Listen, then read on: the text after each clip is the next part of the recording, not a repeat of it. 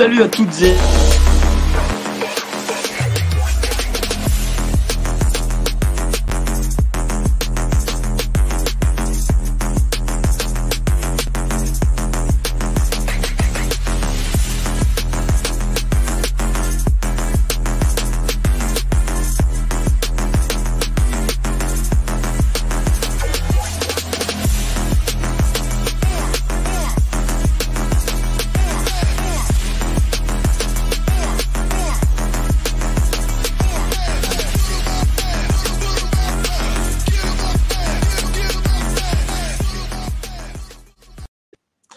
à toutes et à tous. Euh, samedi matin, c'est live sur Géopoétique Profonde, la chaîne qui monte en un mois, à peine un mois et demi, hein, 15 000 abonnés de plus. Merci à vous donc du coup de nous suivre.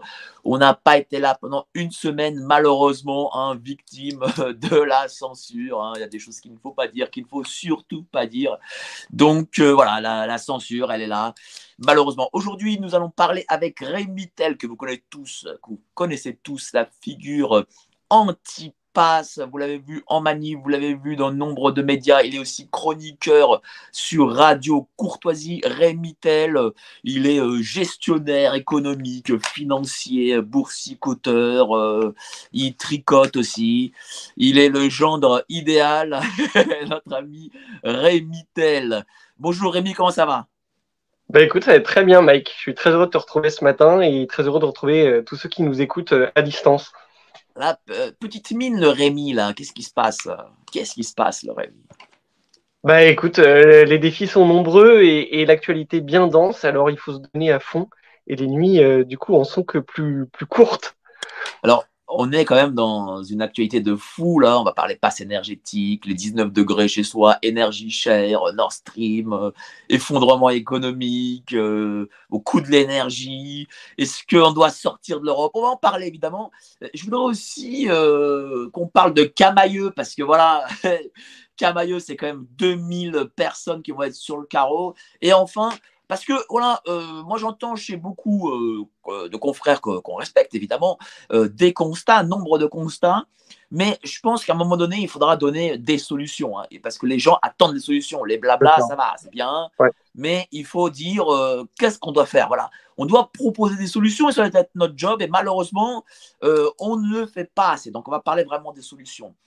là, les 19 degrés d'énergie, euh, j'imagine pour toi que euh, c'est euh, c'est encore la goutte d'eau de l'État pour infantiliser les gens. C'est plus que de l'infantilisation, parce que l'infantilisation, on reste encore dans une mécanique un peu bienveillante. Or là, c'est pas du tout le cas. C'est la domestication pure et simple, comme celle qu'on avait observée durant la crise du Covid, avec cette scission de plus en plus grande au sein de la société entre ceux qui pourront continuer à vivre euh, leur vie d'avant, euh, moyennant euh, des paiements carte carbone, etc., achat de points et autres, et puis et puis le bas peuple dont nous faisons pour la plupart partie, contraint dans sa vie quotidienne, dans ses déplacements, dans sa consommation, par des des, arbitrages politiques tout à fait contestables et surtout euh, qui ont été euh, complètement, euh, comment dire, rendus loufoques en fait par ceux-là même qui les décident.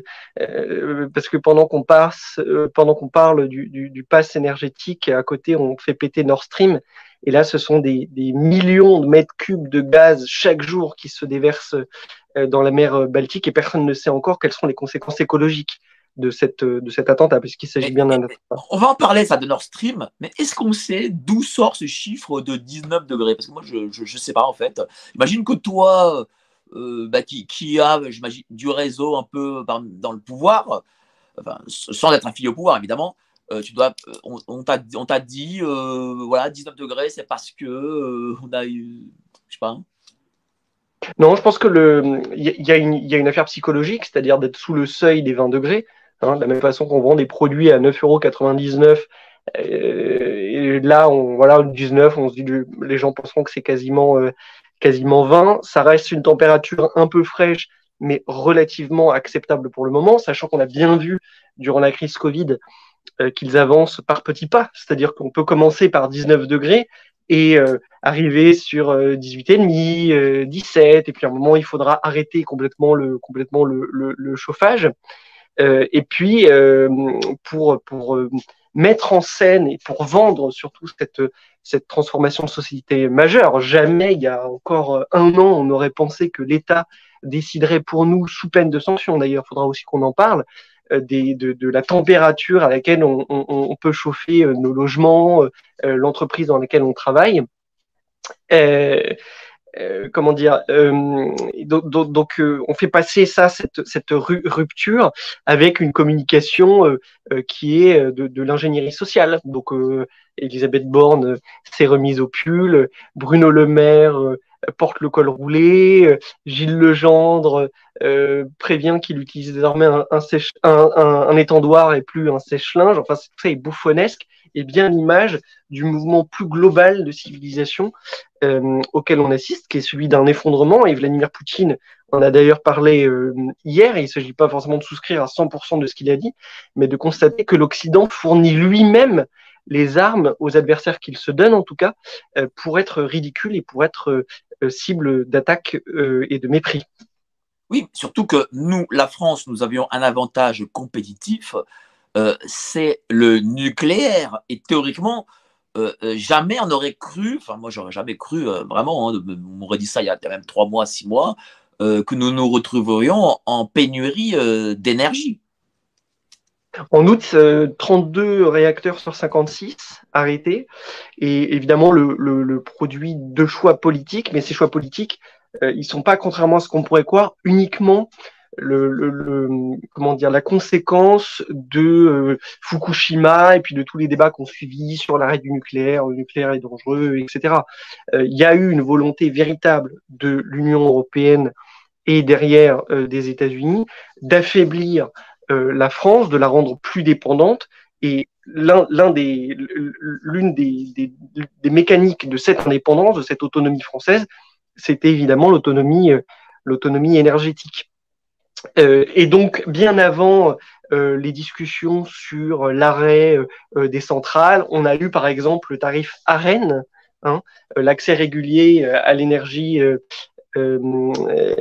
nucléaire historique, qui déjà mettait la France en position de faiblesse. Explique-nous ce qu'est ce tarif AREN pour que les gens comprennent, parce que les gens ne, savent pas en fait. On, sort des mots, mais voilà, vas-y. En, 2011, donc sous Sarkozy, hein, ce qui montre bien que le problème est, ne, ne, se limite pas à Emmanuel Macron, euh, mais bien à toute cette espèce d'oligarchie là qui gouverne depuis euh, depuis Maastricht notamment. Donc sous Sarkozy, on privatise EDF euh, e et on dit puisque la France a énormément investi dans le nucléaire, euh, il faudrait pas qu'elle se retrouve en situation de d'avantage compétitif euh, ou de création de rente et donc on va fixer une partie des prix de l'électricité issus du nucléaire français euh, par, non pas par le marché, ça c'est le marché européen de l'énergie, euh, mais par une décision de l'État. Et donc ça c'est tarif AREN euh, qui fixait à, je crois, 42, 42 euros le mégawattheure d'électricité, de, de, ce qui signifiait que la France vendait à ses voisins européens de l'électricité en dessous de son de son de son de sa valeur euh, de sa valeur réelle ce qui évidemment était une sorte de poignard dans le dos euh, non seulement euh, aux intérêts euh, financiers français, mais évidemment aux intérêts énergétiques, puisque ça, ça, ça ne faisait que, que désinciter aux investissements sur le sur le nucléaire. Et donc là, c'est une mécanique qui est beaucoup plus longue en fait. Hein, on le voit bien avec. ça, veut dire que, excuse-moi de te couper, ça veut dire qu'en en gros, EDF e vendait à perte son électricité. En tout cas, elle, elle, elle, perdait, euh, elle perdait des marges. Euh, je ne serais pas capable de te dire si c'était euh, à perte, mais c'est tout à fait, c'est tout à fait possible. Et ça, ça a été réalisé avec le consentement du pouvoir français à l'époque Nicolas, Nicolas Sarkozy. et c'est, c'est, de la haute trahison. On s'en rend compte dix ans après. mais voilà, 32, 32 réacteurs sur 56 à l'arrêt, euh, une dépendance de notre pays de plus en plus grande. Pourquoi, pourquoi ces réacteurs aujourd'hui sont à l'arrêt? Est-ce qu'on sait? Est-ce qu'on le sait?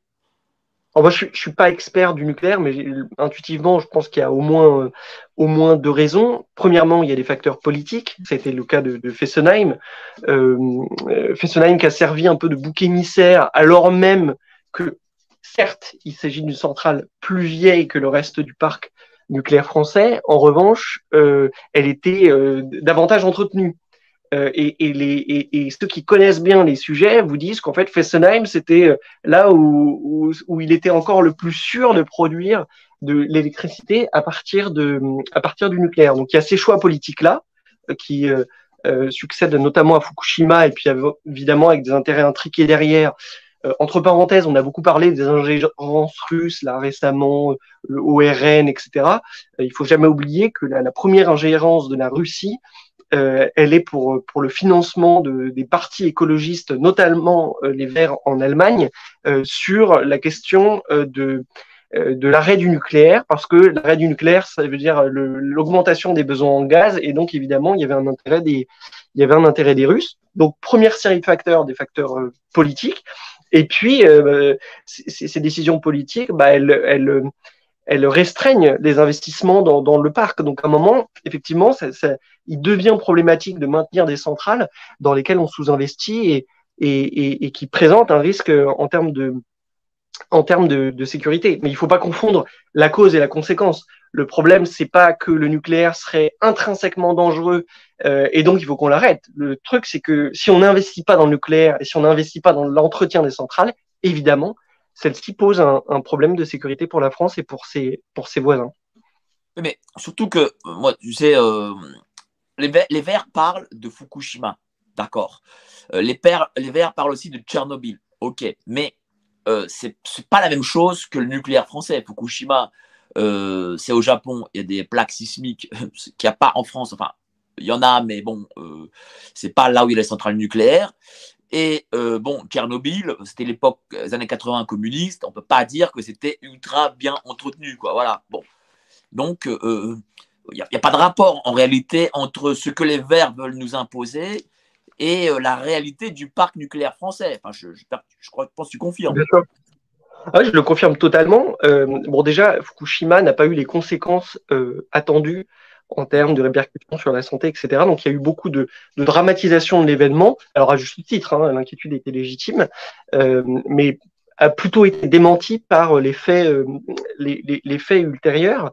Euh, ça, c'est la première chose. La deuxième chose, c'est que le parc nucléaire français bah, est un parc de, qui est constitué de technologies en transition, c'est-à-dire qui produisent plus de déchets et, et évidemment qui présentent plus de risques qu'on ne le ferait aujourd'hui, mais pour le faire aujourd'hui, il faudrait investir dans le nucléaire.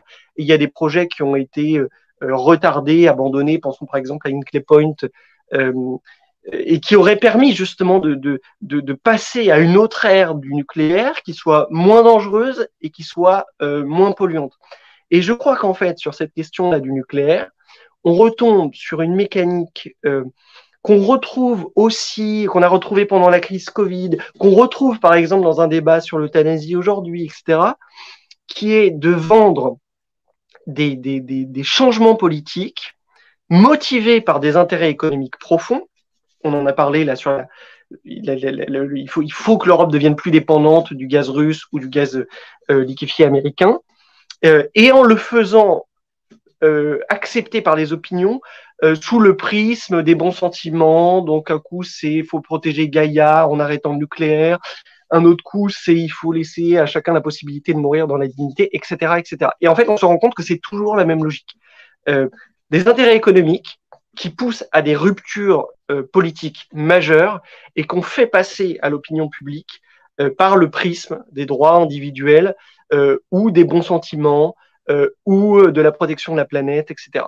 Mais évidemment, euh, euh, en plus, ces changements-là politiques, en règle générale, conduisent à l'effet inverse, puisque là, on le voit bien avec le nucléaire, euh, on abandonne le nucléaire et au final, on ouvre des centrales à charbon.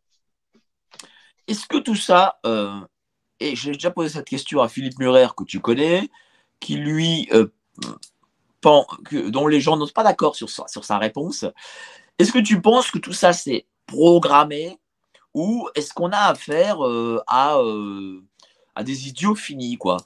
Philippe Murer, lui, pense comme certains, que qu'on a, comme Maître Divio par exemple, qu'on a affaire à des idiots finis, qu'en fait, ce n'est pas programmé par l'État.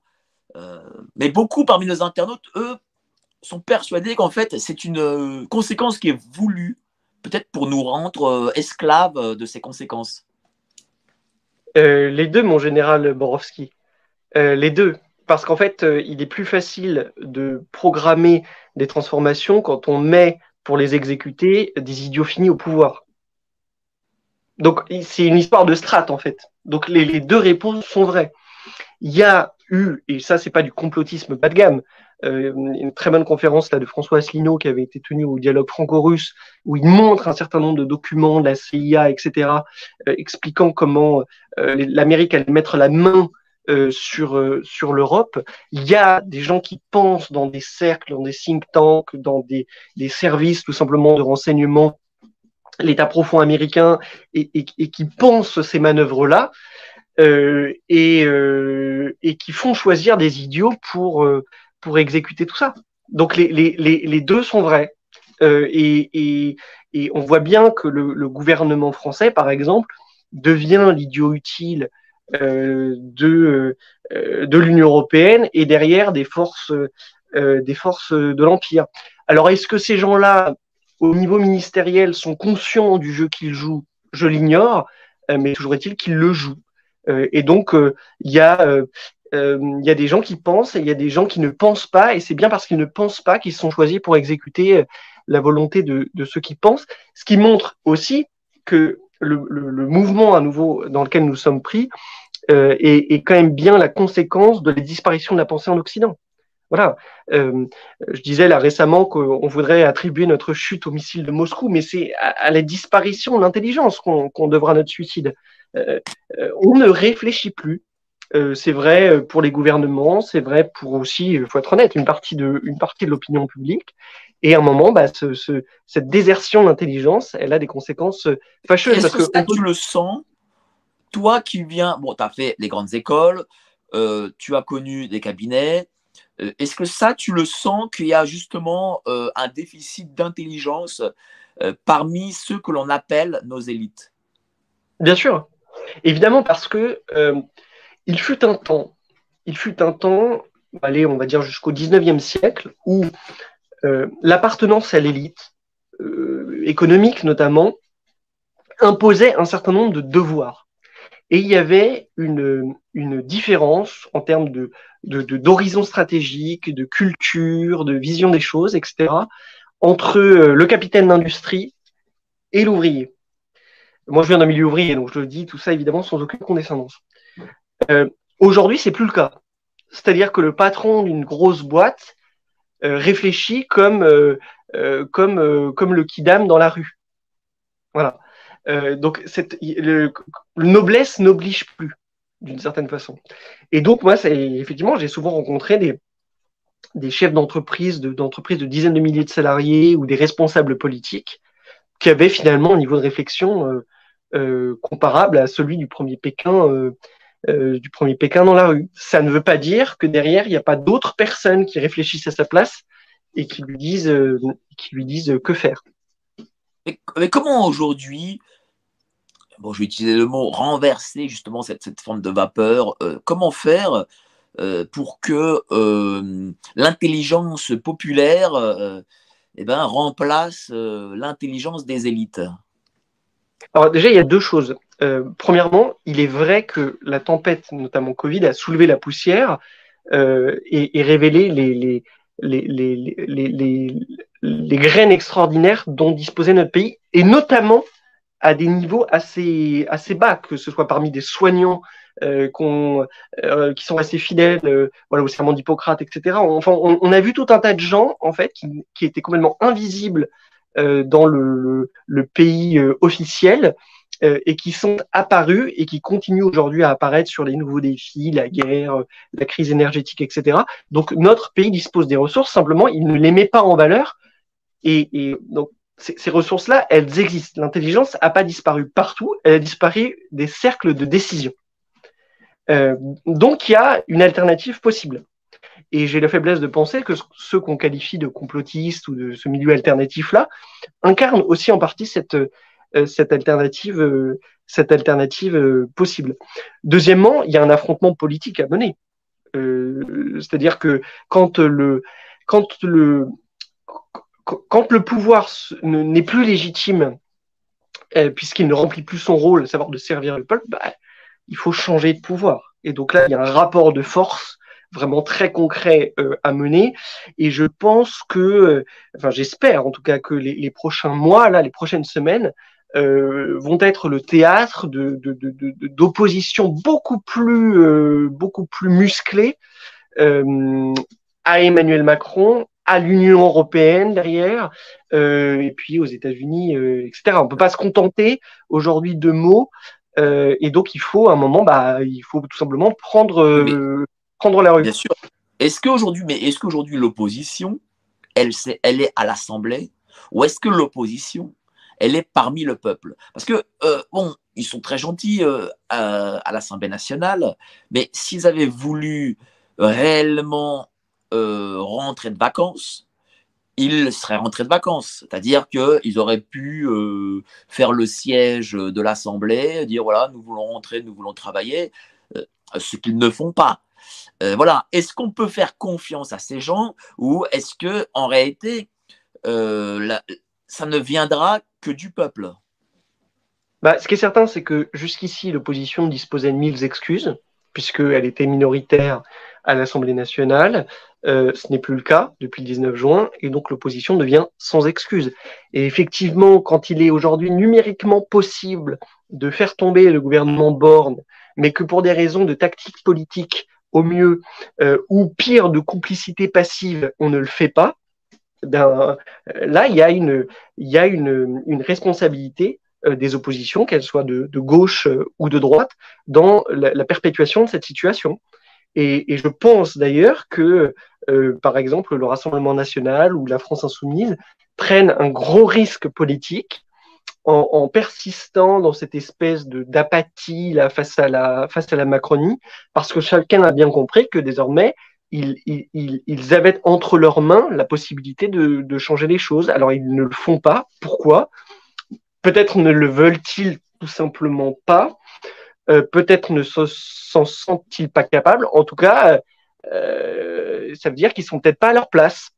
Et, euh, et, et, Macron là promettait une dissolution. Alors encore faudrait-il qu'il la qu'il la décide.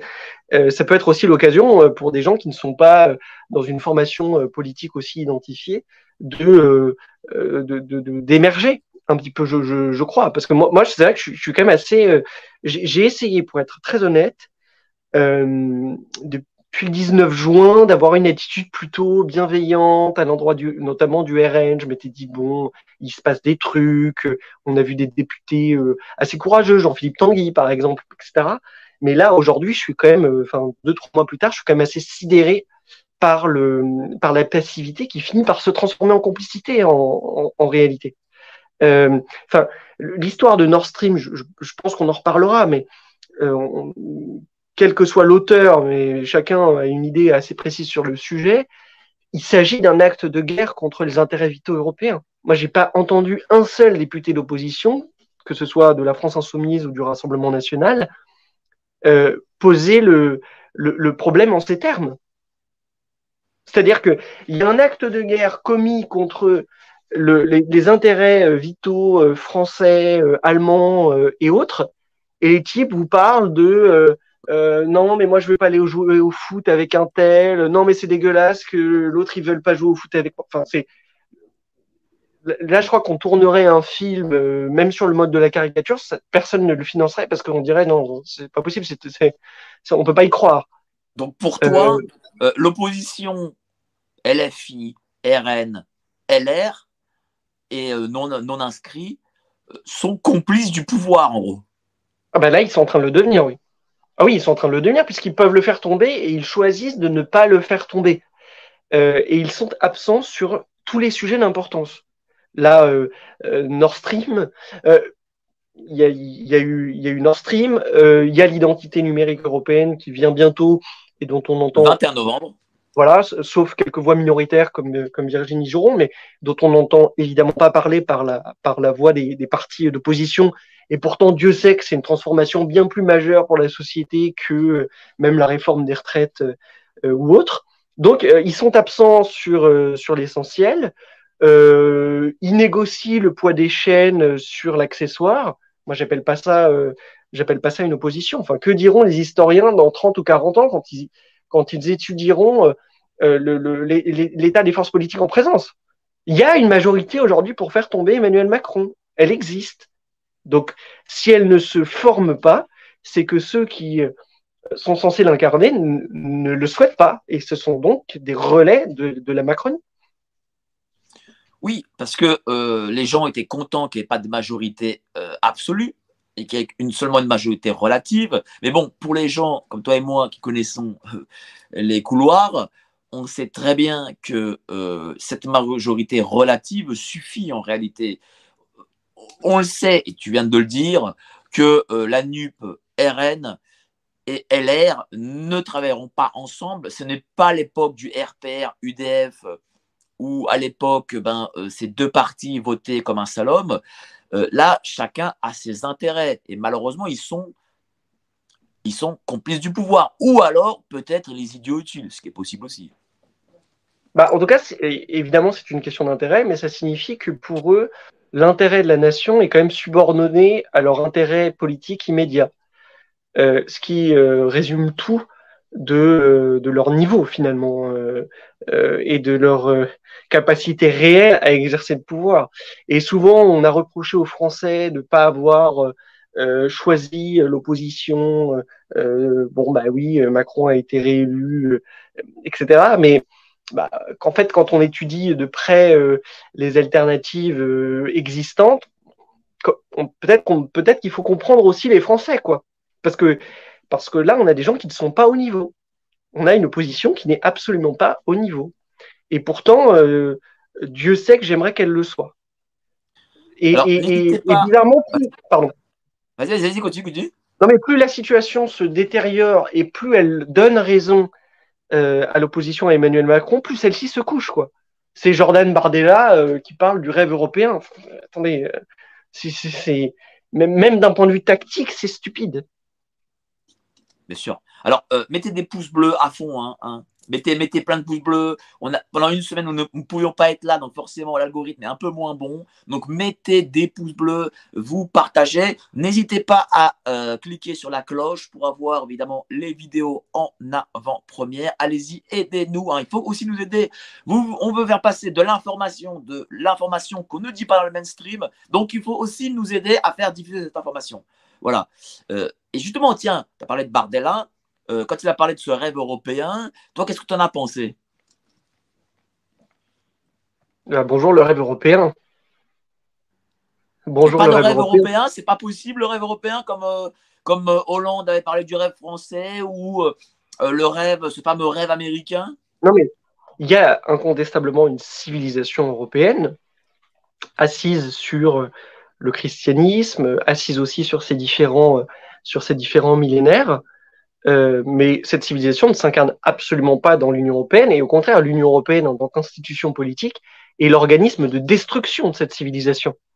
Euh, euh puisque l'actualité en témoigne chaque jour, c'est le financement de campagne euh, sur euh, le voile, euh, c'est la propagande du lobby LGBT. C'est donc l'Union européenne est l'instrument de destruction de la civilisation européenne. De plus, il y a quand même un problème de fond avec l'UE qui est un problème démocratique. C'est-à-dire que sur le, parce que moi j'entends certains, notamment chez les identitaires, qui nous disent oui, mais au fond, s'il y avait que des fachos à la tête de la commission, tout le monde serait content. Non, tout le monde serait pas content. Parce que ça, reste quand même un problème en termes de souveraineté. Le peuple français n'est aujourd'hui plus maître de son destin. Alors évidemment, on préférerait que ce soit des gens de notre camp qui dirigent la commission et qui tiennent le Parlement. Mais même si c'était le cas, ça n'en demeurerait pas moins un problème démocratique, euh, un problème démocratique majeur. Et je ne crois pas que pour être euh, amis, on soit obligé euh, d'être enchaînés les uns aux autres. Tu vois, tu peux apprécier ton, ton voisin, aller faire des barbecues, entretenir des échanges amicaux avec lui, euh, et c'est pas lui qui va décider quel sera le menu chez toi ce soir. Après, le bon sens, le Bien sûr. Après, moi, je vais te dire une chose. L'Europe, ne peut pas se faire dans la démocratie. Moi, je ne pense pas. Hein. L'Europe, il y aura forcément un gagnant, un pays gagnant et un pays perdant. Bon, nous, on est français, on préférerait que ce soit la France qui soit le pays gagnant, évidemment. Mais parce que l'Europe, comme l'avait rêvé, euh, je sais pas moi, le, grand Rome euh, ou euh, je sais pas moi, l'empereur, il y a forcément derrière, l'Europe, théoriquement, hein, un dominance et des dominés. Oui, et, justement, puisqu'on parlait des solutions ou un peu de l'avenir au début, euh, moi, je pense qu'il y a une vraie, là, il y a un vrai boulevard pour la France, qui, si elle était dirigée par des patriotes véritables, euh, s'en saisirait, puisque il apparaît évident à tout le monde, et notamment aux pays de l'Est aujourd'hui, euh, que l'Amérique n'est plus un allié fiable, et notamment dans la protection euh, qu'elle assurait à des pays comme la Pologne. Euh, la France est la seule puissance continentale dotée de l'arme nucléaire, et l'Allemagne ne s'est pas encore militarisée. Et d'ailleurs, je pense qu'il serait d'intérêt général que l'Allemagne ne se remilitarise jamais. On pourra avoir cette discussion, mais il y a des. Moi, je suis convaincu qu'on euh, n'a pas retiré les armes des mains allemandes pour rien, euh, qu'il y, a un problème profond avec la, la pensée allemande qui n'est pas qu'un accident de l'histoire. Euh, et donc, je suis assez inquiet là, par ces volontés de l'Allemagne de se réarmer. Et je me dis, au fond, est-ce qu'il n'est pas temps pour la France de proposer un grand pacte euh, aux Européens en disant voilà, on, on, vous protège, on vous protège parce qu'on est la, puissance continentale dotée de, l'arme nucléaire. Il nous reste un semblant d'armée dans lequel évidemment il faudrait, il faudrait réinvestir. Et puis en contrepartie de cette protection, alors soit on peut imaginer des transferts financiers, ou soit tout simplement c'est une logique, euh, c'est une logique d'influence, mais une logique d'influence qui reste respectueuse de la souveraineté de chaque nation, parce qu'on peut pas euh, vouloir pour soi ce qu'on qu'on essaie de détruire chez les autres. Euh, et donc, euh, moi, je, je, je, je, concevrais tout à fait, par exemple, que la France devienne la puissance régionale euh, et notamment euh, chargée d'une architecture de, de protection euh, au niveau du continent, du continent européen. c'est pas pour autant qu'on doit dessaisir les Hongrois, les Polonais de leurs droits démocratiques. Et, et, et... Après, c'est pas idiot. Franchement, c'est pas idiot ce que tu dis. Mais il y a un problème, et je, vais te le dire, c'est que euh, tu n'as pas cité la Pologne, euh, ces pays n'ont pas confiance dans la France. Euh, ils n'ont pas confiance déjà en 39. voilà, rappelle-toi, en 39, il y avait quand même un, pacte où l'Allemagne, enfin la France devait rentrer en guerre contre l'Allemagne si l'Allemagne ben, envahissait la Pologne. Et elle est rentrée en guerre, certes, mais c'était, euh, mais ils sont quand même restés euh, six mois sur l'île Maginot, bon, même, plus, hein, ça, je crois que 7-8 mois plutôt. Voilà. Et euh, ils n'ont pas confiance parce que à la, chute du mur de Berlin, bon, on peut pas dire que la France ait été d'une grande aide. Et donc voilà. Et donc ces pays se sont tournés vers les États-Unis, qui, pour le coup, amènent des bases et de l'armement et malheureusement, moi ça me prend le cœur de le dire, euh, l'Amérique, pour eux, est plus fiable que l'Europe et la France en particulier. Mais ça, euh, ça, je souscris complètement à cette vision des choses. Euh, la France doit redevenir un interlocuteur et un partenaire fiable. Mais pourquoi ne l'a-t-elle pas été? Tu vois? Moi, c'est ça le truc. C'est-à-dire que qu'est-ce qui fait que un moment, la France, par exemple, au niveau européen, se fait le relais des attaques de la Commission contre la Pologne et contre la Hongrie sur l'état de droit, alors qu'elle est elle-même en, train de le bafouer complètement sur son propre, sur son propre sol. C'est ça qui fait qu'on n'est pas crédible. Mais si demain, il y a un, comment dire, une réorientation politique euh, réelle euh, au niveau du pouvoir français, moi je pense que beaucoup de pays peuvent se dire bah chiche, on tente, on tente. Euh, on tente, mais ça suppose que la France soit euh, libérée de ses chaînes, parce que si elle était moins soumise, elle serait aussi plus autonome dans, dans ses choix. Mais il est, encore une fois, la grandeur, et, ça c'est un vrai problème contemporain, la grandeur implique des devoirs. Donc vouloir être grand, c'est bien, mais ça implique des devoirs, et notamment des devoirs vis-à-vis d'autrui.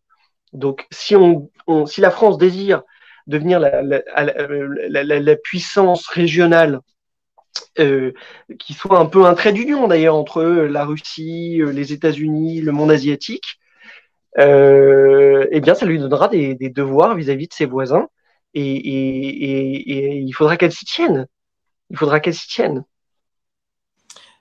Est-ce que malgré tout, la France aujourd'hui ne cherche pas cette soumission à l'Europe Bon, moi je suis allé à Strasbourg il y a trois semaines. Bon, je vais la raconter un peu là, de façon très succincte ce qu'est euh, le Parlement de Strasbourg. Euh, le Parlement de Strasbourg, c'est pas un Parlement. Enfin, si, c'est un Parlement théoriquement, mais euh, dans son fonctionnement, dans la façon de faire, c'est vraiment pas un Parlement. J'ai vu ça de l'intérieur. J'ai eu l'impression de voir une start-up type Google, une très grande start-up. Deuxièmement, dès qu'on rentre au Parlement européen, on n'est plus en France.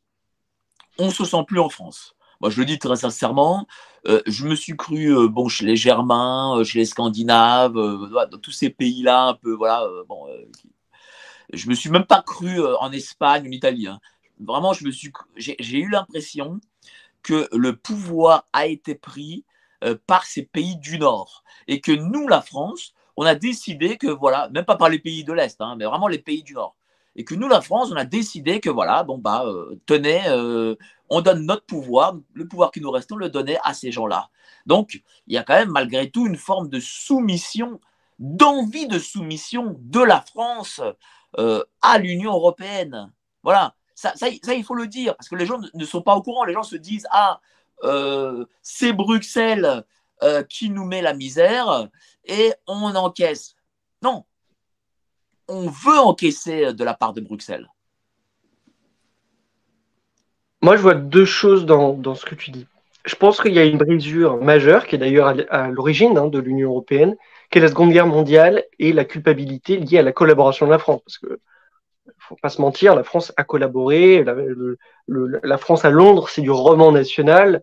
Euh, on peut pas nous reprocher l'antigolisme. Au contraire, même, mais justement, il faut regarder l'histoire en face. Et la France a collaboré durant la Seconde Guerre mondiale. Et ça, ça a été une blessure euh, je pense, très puissante dans l'âme française qui l'a fait douter d'elle-même, au point de se dire qu'elle serait euh, peut-être, comment dire, que son salut passait par les autres, au fond. Évidemment, ça a été pareil du côté allemand. Il y a des puissances de, de, de, rang moindre qui ont vu dans l'Union européenne une occasion de développement économique. Et puis, les États-Unis, derrière, qui euh, ont piloté tout ça parce que c'était un guichet unique, parce qu'ils avaient besoin d'un marché en paix aussi pour écouler leurs produits, euh, leurs produits industriels. Et donc on est, euh, on est là-dedans. Bon, deuxièmement, il y a évidemment un l'Union européenne sert de, défausse politique. Donc quand on a euh, euh, c'est la fameuse phrase là qui, a été beaucoup sortie récemment. Hein, les temps difficiles produisent des hommes forts, euh, ces hommes forts produisent des temps faciles, les temps faciles produisent des hommes faibles, les hommes faibles produisent des temps difficiles. Voilà. Bon, là, pour des raisons historiques, on a des dirigeants faibles qui ont pris le pouvoir un peu partout dans le monde occidental d'ailleurs. Euh, après, euh, dans les années 80, 80, 90. Donc, quand on est un dirigeant faible euh, et manquant de, courage, si tu veux, l'Union européenne, c'est formidable parce que ça permet de, transférer euh, les décisions les plus difficiles euh, ailleurs. Ça permet aussi de dire à l'opinion publique, bah c'est pas moi, c'est Bruxelles. Donc d'ailleurs, on voit bien que dans le discours pro-européen ou plutôt chez les européistes, il y a toujours cette espèce de de contradiction entre à la fois on veut plus d'Union européenne et en même temps on dénonce l'Union européenne parce que ça nous permet de nous défausser de nos responsabilités. Ça, c'est typiquement le discours des républicains, par exemple. Hein. Donc on va changer l'Union européenne de l'intérieur, on transfère le pouvoir pour mieux euh, se désespérer de décisions qu'on n'aurait pas eu le courage de prendre soi-même. Euh, et donc on en arrive là, et donc évidemment à une, à une soumission euh, à peu près à peu près totale. Et le, le, l'extinction progressive mais non inexorable, j'insiste, de la puissance française a fait le reste. Parce qu'évidemment, eh ben, on, est dans une position plus difficile pour faire valoir les intérêts français lorsqu'on a un niveau d'endettement tel que le tel que le nôtre, euh, euh, que euh, la production a quand même, on est un pays qui s'est désindustrialisé. Moi, je pense quand même que parce qu'on peut pas tout mettre sur le dos de l'Allemagne. En gros, il y a eu une sorte de consensus tacite au cours du XXe siècle et au XXIe pour dire euh, notamment 21e avec l'euro, pour dire euh, écoutez, nous, on, ne fout plus rien, on produit plus rien, euh, on s'endette avec la signature allemande, qui est une signature de qualité, puisqu'il y a une productivité de l'industrie allemande, et la contrepartie, c'est qu'on accepte la domination de l'Allemagne sur l'Europe. Et on accepte, entre parenthèses, ce qui est un corollaire de cette domination, que l'Allemagne écoule ses productions industrielles euh, avec une monnaie qui lui est particulièrement adaptée sur le marché euh, sur le marché européen. Et donc c'était un peu la contrepartie de la cigale et la fourmi. C'est-à-dire nous on produit plus rien, on travaille plus vraiment. Euh, donc vous allez produire pour nous et en échange on accepte une domination économique. Voilà. Et, et la contrepartie pour l'Allemagne c'était de tolérer l'endettement des autres pays de la zone euro et au premier rang desquels la France. Donc du coup, euh, on va être esclave pour, euh, pour des années encore. Non, je crois pas parce que, parce que l'euro s'effondre. Hein, on a atteint cette semaine là le plus bas historique de mémoire à, 0,95 0,95 dollars. Et ça devrait se poursuivre puisque à chaque fois qu'il y a une hausse des taux d'intérêt aux États-Unis, l'euro en prend un coup. Là, on est à 3,25 depuis donc la semaine dernière sur les taux de la, Fed. Et on prédit des taux qui pourraient monter jusqu'à 4,5 euh, et durer euh, quelques mois. Je suis pas sûr que l'euro s'en remettra, quand bien même, parce qu'en fait aujourd'hui la Banque centrale européenne est prise dans une situation inextricable.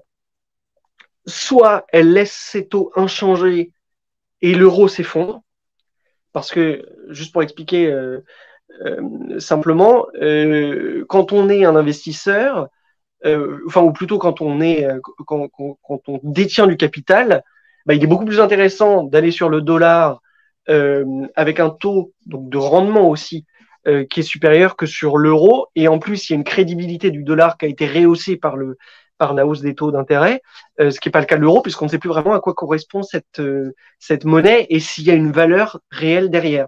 Donc à chaque fois que la Fed augmente ses taux directeurs, ça affaiblit, ça affaiblit l'euro. Donc le seul moyen pour l'euro de se renforcer, ce serait d'augmenter les taux euh, de la BCE en parallèle.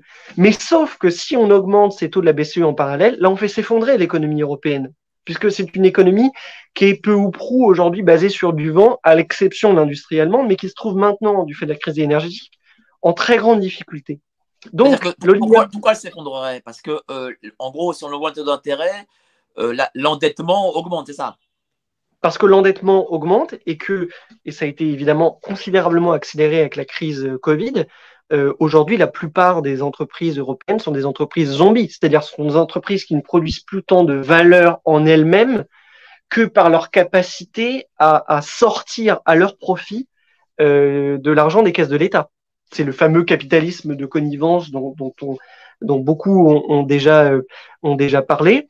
Et à un moment, bah, l'économie, c'est quand même du réel. Donc, quand on n'est plus capable de produire de la valeur concrète, euh, et qu'on a des bilans qui sont artificiellement euh, euh mirobolants, mais parce que euh, parce que il y a les parce qu'il y a les emprunts de la BCE. C'est ça, hein, c'est le c'est les rachats de dettes de la BCE, euh, c'est euh, les, les, le PGE, c'est tous ces, ces mécanismes d'emprunt qui donnent des bilans facialement corrects, mais en fait il y a rien derrière.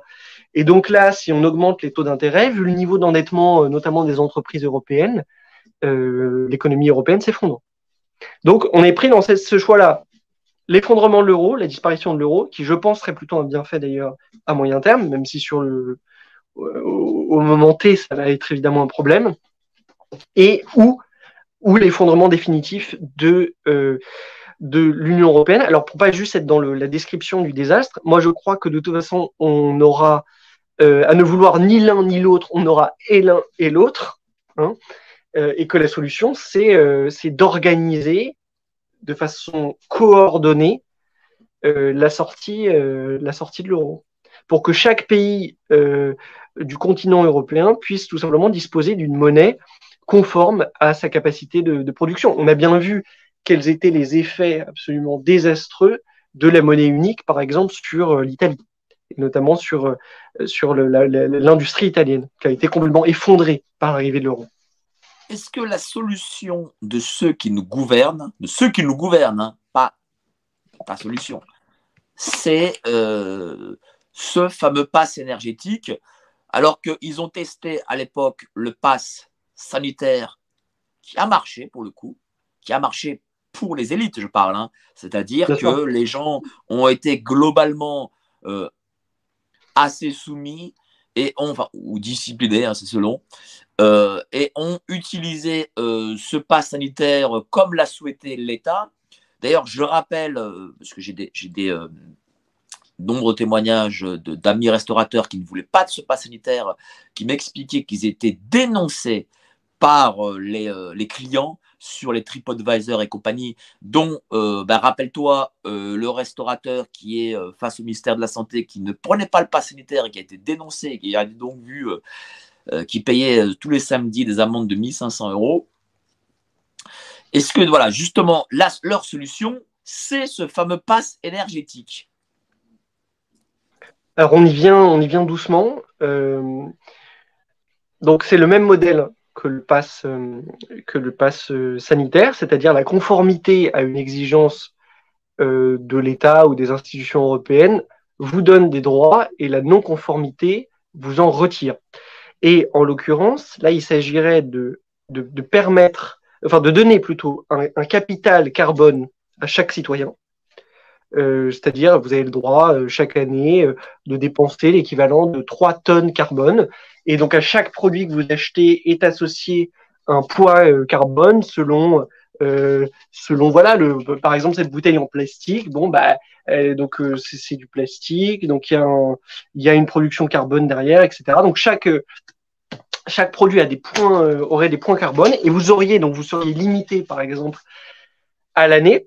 Et lorsque le seuil est atteint impossibilité de payer. Alors là, on va se dire, ah ben c'est super, bon, c'est un peu du soviétisme, mais euh, comme chez les soviets, tout le monde est égal. Non, parce que euh, il y aurait un, une sorte de marché des points qui se mettrait en place avec la possibilité pour les plus fortunés d'acheter les points des autres et donc de continuer à polluer et donc à consommer et donc à vivre au-delà euh, de leur de leur crédit de leur crédit initial. Donc la mise en place d'une société à deux vitesses où les petites jantes euh, vont être euh, contraints considérablement dans, euh, bah, dans leur existence et dans leur liberté, plus de possibilités de voyager, plus de possibilités d'accéder à un certain nombre de loisirs ou autres, alors que les puissants, eux, achèteront des points, des points carbone, ce qui euh, leur permettra une jouissance, euh, une jouissance euh, absolument illimitée. Donc, donc, on est bien sur un mécanisme qui se plaque sur celui du, sur celui du, du pass, du pass sanitaire, qui entraîne la même discrimination et la même privation odieuse de liberté, et qui surtout, comme le pass sanitaire, ne résout évidemment pas le problème auquel il est censé répondre, d'une part parce que euh, il est bien connu que le, les, pollutions euh, sont émises par. En fait, la consommation énergétique est directement fonction de la richesse. Donc, plus on est pauvre, moins on consomme d'énergie. Plus on est riche, plus on consomme de l'énergie. Et euh, il y a des, données là qui l'ont clairement montré que je crois que les, les 15 milliardaires français avaient une consommation énergétique qui correspondait aux 53% de la, de la population. Euh, donc, ces gens-là continueront à consommer, donc cette pollution continuera à être émise. Euh, bon, dans le même temps, euh, voilà, Nord Stream, toutes ces choses-là. Donc, ça ne répond pas à l'objectif, à l'objectif fixé. Ils le savent très bien, évidemment, parce qu'il n'y a pas besoin d'être sorti de Saint-Cyr pour étudier les grandes masses. Hein. Euh, et pour comprendre que euh, l'essentiel de la pollution n'est pas produites par toi et moi quand on va au supermarché, mais par des, par des comportements de, de, individuels ou collectifs, mais complètement, complètement disproportionnés. et donc, donc voilà. Donc oui, oui, on y vient.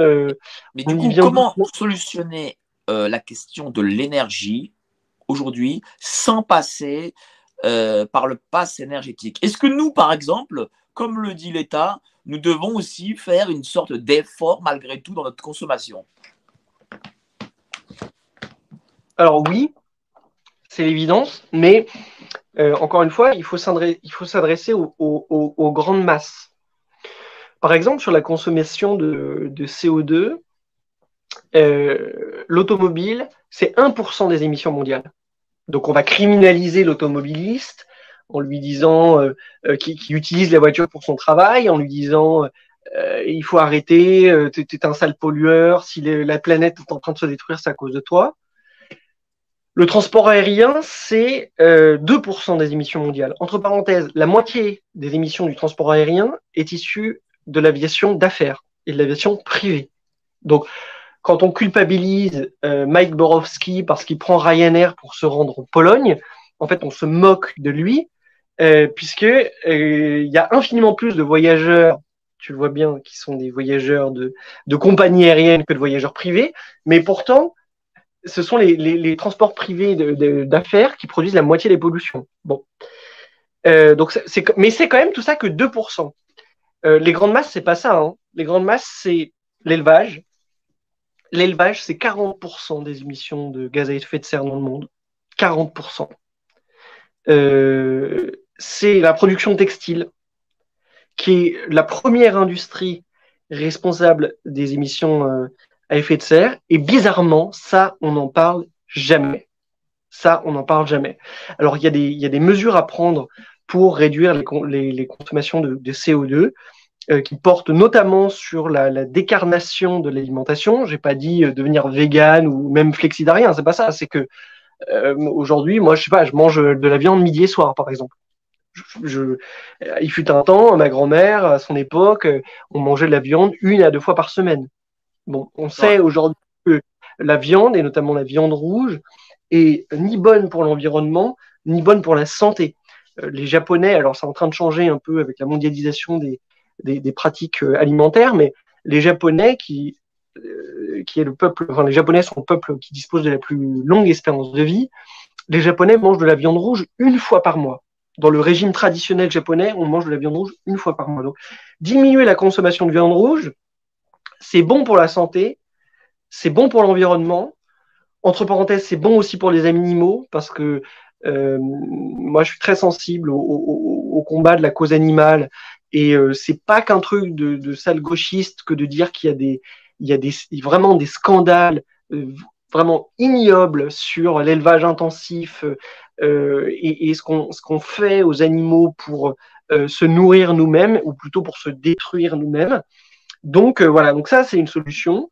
Il y a un sujet sur le sur le sur le sur le textile.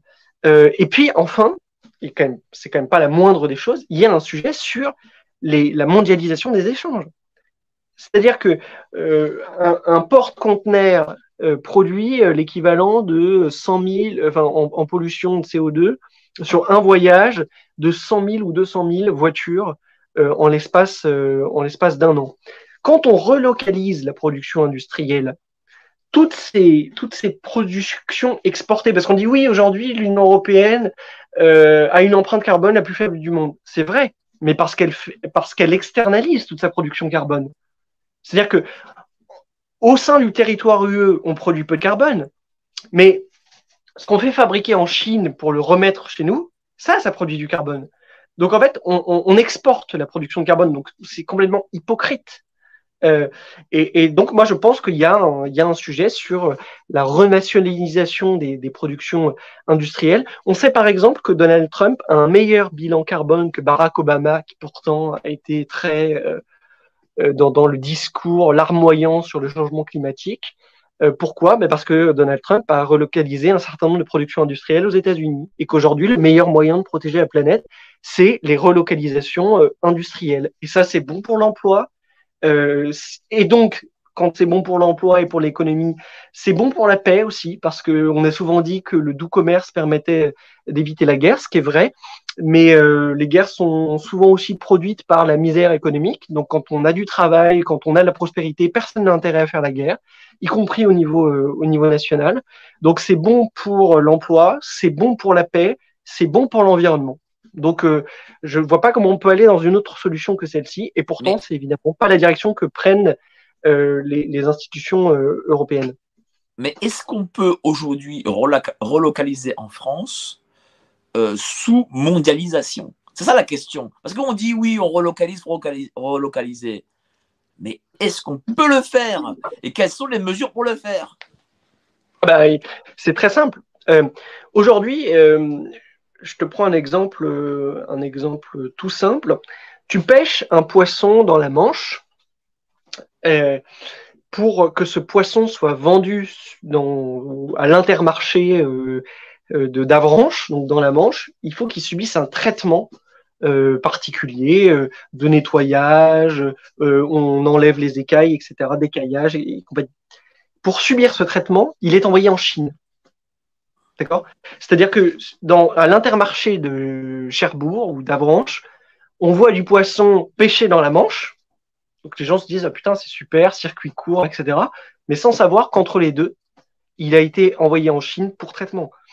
Euh, donc évidemment qu'il est possible, en, reprenant la main sur nos savoir-faire, de, euh, de, de, réindustrialiser le pays et par là même de réduire notre consommation, euh, notre, notre production, notre production carbone. Pour ça, il faut aussi se remettre au travail.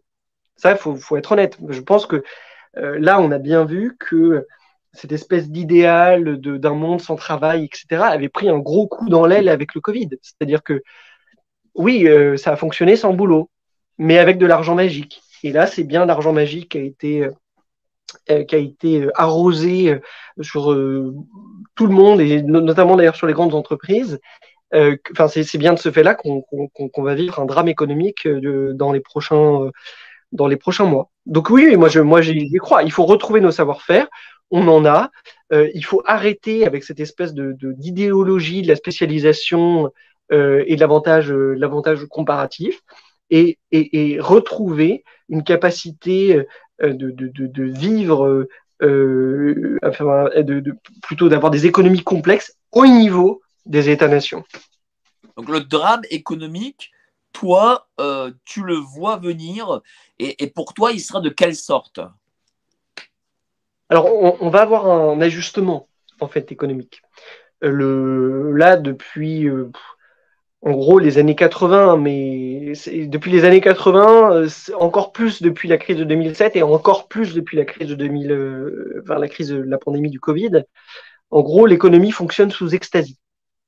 C'est le capitalisme de connivence avec des politiques de banque centrale qui sont complètement euh, en dehors de leurs mandats euh, initiaux dans le soutien à l'économie, dans le rachat à la dette privée et à la dette publique. Euh, donc, on a, on, a, mis tout le monde sous perfusion. Il y a une espèce de, de, d'hypnose collective et on croit que ça fonctionne, alors qu'en fait, c'est juste dû aux médicaments qu'on vous donne pour pas crever, quoi. mais là, le niveau d'endettement est devenu tellement important euh, que, ce, que cette logique ne peut plus tenir et donc elle va s'arrêter. Et donc, comme un malade, euh, si tu veux, en, en soins critiques à qui on retirerait les traitements, ça va faire très mal. Ça va faire très mal. Euh, parce que c'est un retour à la réalité. Voilà, le métaverse économique prend fin. Il va prendre fin. Alors, ça a déjà lieu. Hein. Euh, le CAC 40 était à 7200 points euh, il y a encore deux mois. hier, on était à 5007. on va sans doute descendre à 4005. donc, il y a déjà eu une grosse partie de la baisse qui a été initiée, qui va pas se faire sentir tout de suite sur l'économie réelle, mais qui aura bientôt, bientôt, bientôt des conséquences. Et donc oui, oui, ça va être. Ça là, malgré l'argent injecté, euh, les investisseurs boursiers sentent le vent tourner. quoi. C'est-à-dire qu'à l'époque, on injectait de l'argent et la bourse montait quand même, même si nous ne travaillons plus. Là, les investisseurs, ouais, ils comprennent que bon, euh, cet argent injecté ne suffit plus. Oui, alors c'est une prise de conscience qui est lente. Euh, moi, pour être quand même assez assidûment sur les marchés, je suis encore surpris par le, les niveaux d'euphorie en dépit de l'actualité internationale, etc., où, aujourd'hui il y a une forme de décorrélation totale entre le réel et, la perception du réel, notamment par les acteurs euh, de, marché. Bon, euh, hier, le discours de Vladimir Poutine, euh, aucun impact là sur le CAC 40. C'était assez, c'était assez, tout ça est assez, quand même assez surprenant. Mais par la force des choses, évidemment, on, va revenir à, la réalité de l'économie. Et la réalité de l'économie, c'est quand même du dur, c'est-à-dire qu'est-ce que tu produis, euh, quelle quantité tu travailles, euh, quelle valeur ajoutée tu crées. Euh. donc quand tout ça n'existe plus, bah, l'économie, elle s'effondre. Et, et c'est ce, c'est la période que nous abordons. D'accord le fait qu'on soit à 5700, c'est-à-dire sous la barre des, des 6000, c'est quand même un indicateur. Je veux dire, bon, c'est pas rien. Bien sûr. C'est quand même un indicateur et je pense, mais là c'est vraiment de la spéculation personnelle, je pense que le plus dur n'est pas encore passé parce que euh, la, la, Banque centrale américaine, la Fed, maintient artificiellement l'économie américaine dans l'attente des midterms qui auront lieu donc en novembre, le 8 novembre euh, aux États-Unis. À nouveau, normalement, il y a une indépendance politique de la Banque centrale et là on voit qu'elle trahit, euh, qu'elle trahit complètement son mandat. Euh, et on sait, par exemple, que suite à la, hausse des taux euh, de la semaine dernière, normalement, il y aurait dû avoir une, réaction très négative euh, sur, sur les marchés, enfin à Wall Street, et qui n'a pas complètement eu lieu parce que il y a eu de l'injection de liquidité de la part de la Fed sur les marchés. Et donc, ça a maintenu artificiellement le marché. Mais tout ça ne pourra pas durer éternellement et, c'est, je, le dis depuis euh, quasiment le, printemps dernier, je pense que le vrai point de rupture, ça va être les midterms en novembre. C'est-à-dire qu'une fois que les midterms seront passés, quel qu'en soit le vainqueur d'ailleurs, que les démocrates soient euh, réélus, à la loyale ou non, euh, ou que ce soit les républicains, là, le système des banques centrales qui tient aujourd'hui l'économie mondiale va lâcher l'économie mondiale. Oui, parce que nous, nous sommes tributaire aussi des États-Unis. Euh, euh, rappelle-toi, nous, avons eu la croissance dans les années 90, enfin la fin des années 90 sous Jospin, euh, parce que c'est la croissance des États-Unis qui venait chez nous. En gros, si ça marche aux États-Unis, ça marche un peu chez nous. Si ça marche pas aux États-Unis, ça marche pas du tout chez nous. Voilà. Bon. Et donc, ce 8 novembre, ça peut être la grande cassure. J'en suis absolument convaincu alors, je pense que ça peut être une cassure d'un point de vue économique, ça peut être une libération d'un point de vue politique, si jamais les républicains venaient à, venaient à l'emporter. Mais en tout cas, euh, là, si tu veux, on tient, les banques centrales tiennent le Titanic à bout de bras, tu vois. ça prend l'eau de toutes parts, mais elles le tiennent et elles ont une capacité à tenir jusqu'au 8 novembre. Voilà, elles savent qu'elles doivent tenir jusqu'au 8 novembre parce que si ça s'effondre maintenant, les démocrates sont balayés et évidemment l'État profond américain ne veut surtout pas que les démocrates soient sortis du pouvoir. Et donc, ils tiennent le Titanic à bout de bras, mais à un moment, ils vont lâcher. Et, ce lâchage, il aura lieu euh, sans doute autour du 8 novembre. Alors, j'ai un petit commentaire hein, d'un internaute qui nous écoute et qui a, des choses à dire. D'ailleurs, n'hésitez pas à poser des commentaires et des questions si vous le souhaitez. Hein. Nous sommes là hein, pour vous répondre. Alors, Silion Je ne sais, pas comment ça se prononce, Rémitel ne fait que faire le rebelle tout en vendant les règles du jeu qu'il amène. Alors que la réalité est qu'il faut rejeter ces règles pour sortir de ce problème. Justement, est-ce qu'il faut rejeter ces règles et peut-on rejeter ces règles? Parce que ces règles, visiblement, quand même, nous lient tous. Nous avons signé les traités pour être dans ces règles aussi. Alors, je ne crois pas du tout avoir euh, vendu euh, les, les, règles, bien au contraire même. Mais euh, il y a, évidemment un changement de, y a un changement de paradigme. Euh, donc, euh, contrairement à ce que dit euh, l'auditeur qui sans doute m'a très mal écouté, ou peut-être que j'ai pas été assez clair, mais il faut complètement revoir les accords de l'OMC. D'ailleurs, peut-être qu'il y a même, il faut même tout simplement sortir de l'OMC, de l'Organisation mondiale du commerce, euh, il faut dénoncer un certain nombre de traités euh, bilatéraux, ou plutôt aujourd'hui avec l'Union européenne, euh, multilatéraux de libre-échange. Il faut revoir complètement le mandat des banques centrales, ou plutôt les réinstaller dans leur mandat dans leur mandat initial. il faut sortir du capitalisme de connivence et donc d'une certaine façon que l'État se, se, disparaisse aussi un petit peu de l'économie. Ça veut dire, entre parenthèses, qu'il faudra être euh, euh, comment dire, bien au clair sur les solutions à apporter à tout ça. Moi, j'ai un peu peur, si tu veux, que face à la crise économique, euh, on retombe dans les mêmes travers, justement, que ceux qui nous ont conduits à la crise économique. Il va y avoir des discours face à l'inflation sur la hausse des salaires. Aujourd'hui, augmenter les salaires en France dans ce contexte d'inflation, ce serait comme de jeter un bidon d'huile sur le feu. Et, on devra avoir le courage de, de l'assumer. Euh, on devra avoir le courage de dire aux Français que euh, euh, la vie sans travail est une vie sans liberté. Voilà, parce que notre, perte de liberté, ce n'est que la contrepartie de la enfin c'est aussi plutôt la contrepartie de la disparition du de la disparition du travail sur l'Europe euh, sur l'Europe continentale et plus largement dans le monde occidental. Donc euh, c'est un, nouvel état des lieux, mais il faudra pas euh, choisir la facilité. Et, et, je pense que beaucoup dans notre entre guillemets camp vont vont vont par incompréhension ou par ou, ou parce que parce que vont risquent de choisir la facilité risque de choisir la facilité. Euh, là, ce qui nous attend, c'est pas, pas facile. Qu'est-ce que ce serait aujourd'hui la facilité?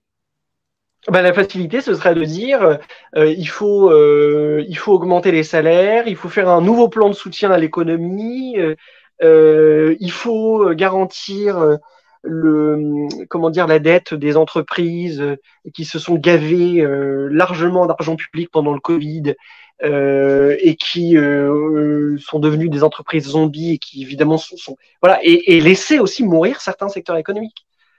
Voilà, dans l'attente de, euh, de, dans l'attente de la reconstruction.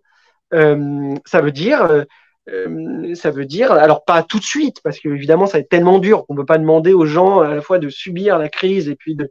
Mais ça veut dire qu'on va tout tolérer dans tu proposes, toi, tu proposes, en gros, euh, les le sang et les larmes. Mais est-ce qu'aujourd'hui, euh, les gens sont prêts au sang et aux larmes? Est-ce qu'ils accepteront ça, justement? C'est ça je ne sais Pas.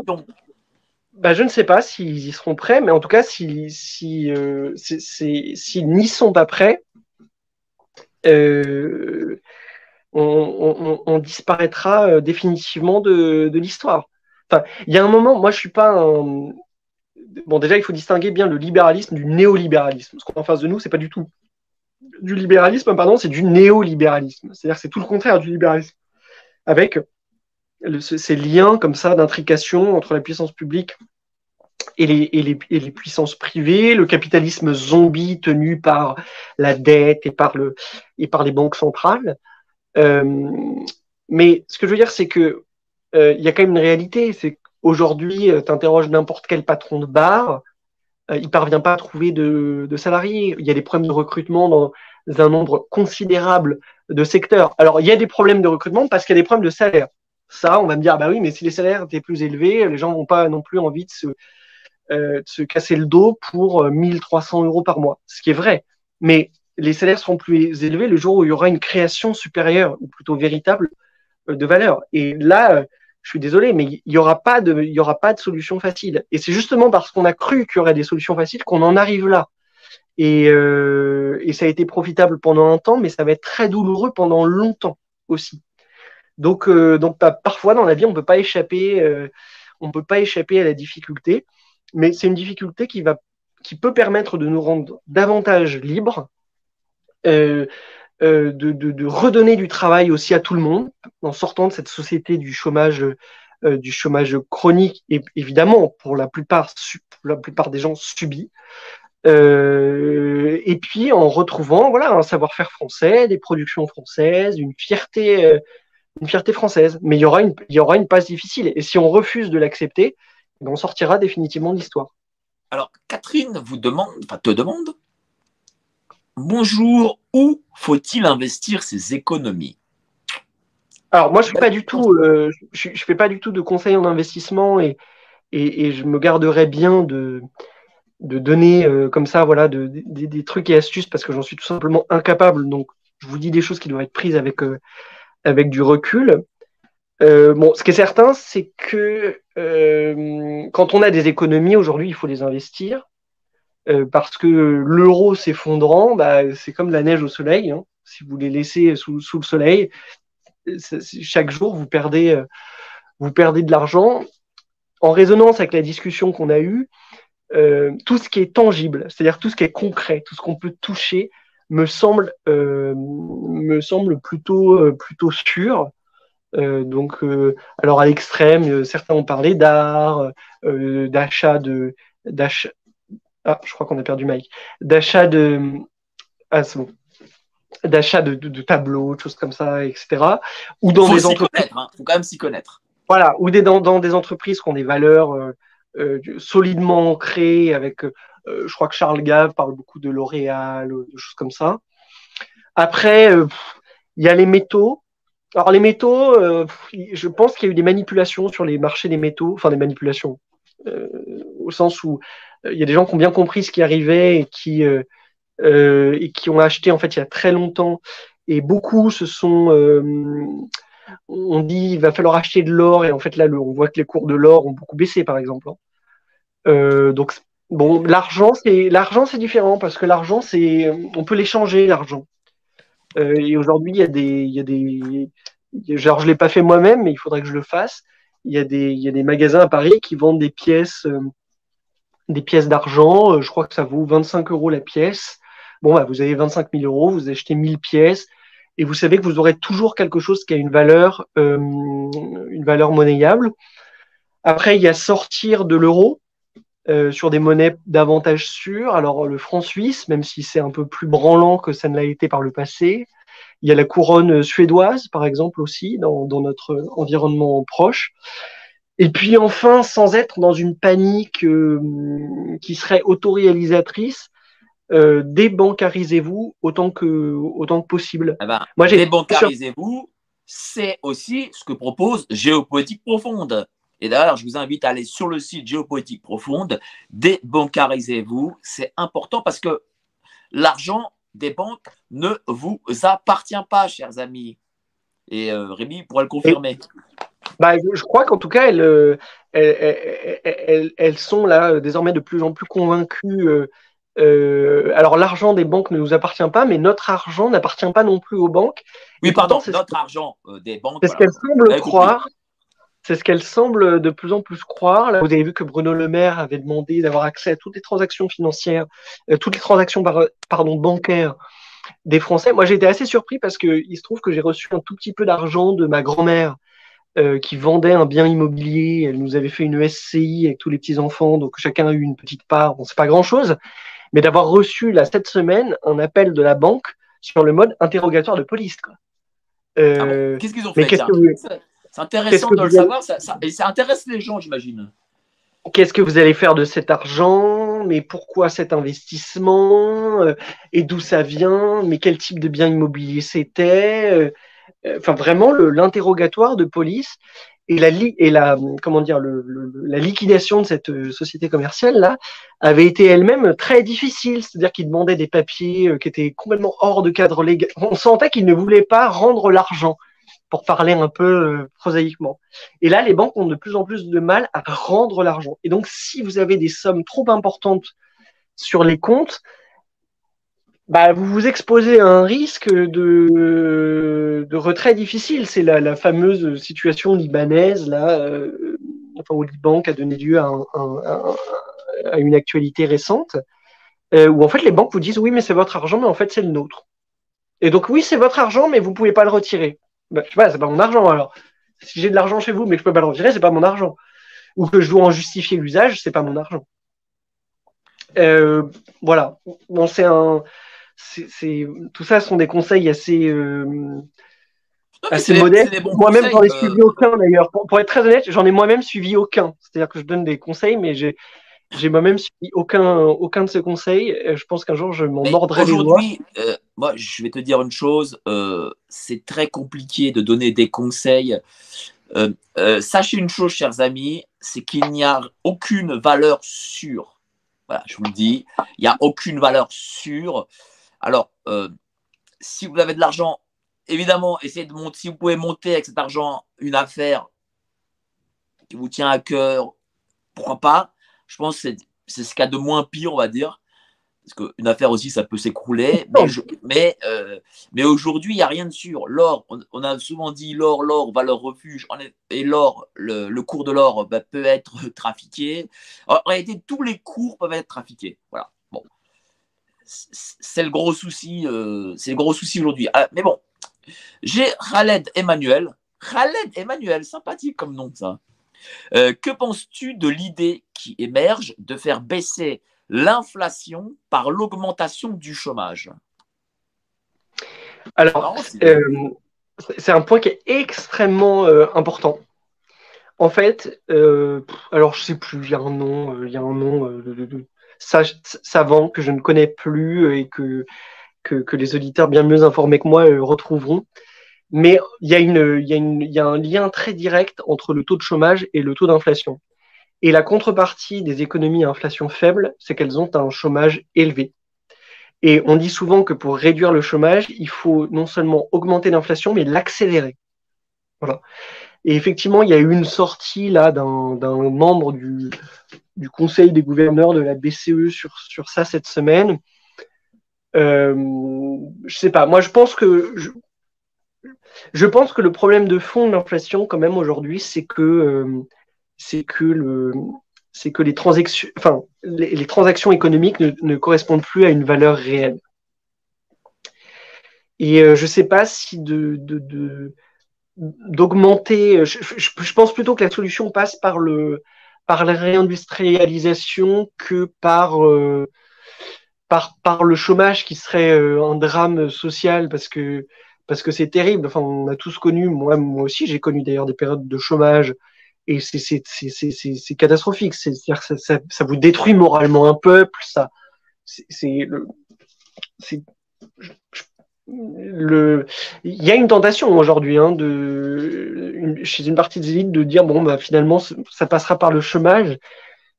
je crois que ce serait pas euh, socialement acceptable. Mais euh, moi, je, vais, répondre euh, à M. Khaled Michael, euh, à Emmanuel, pardon.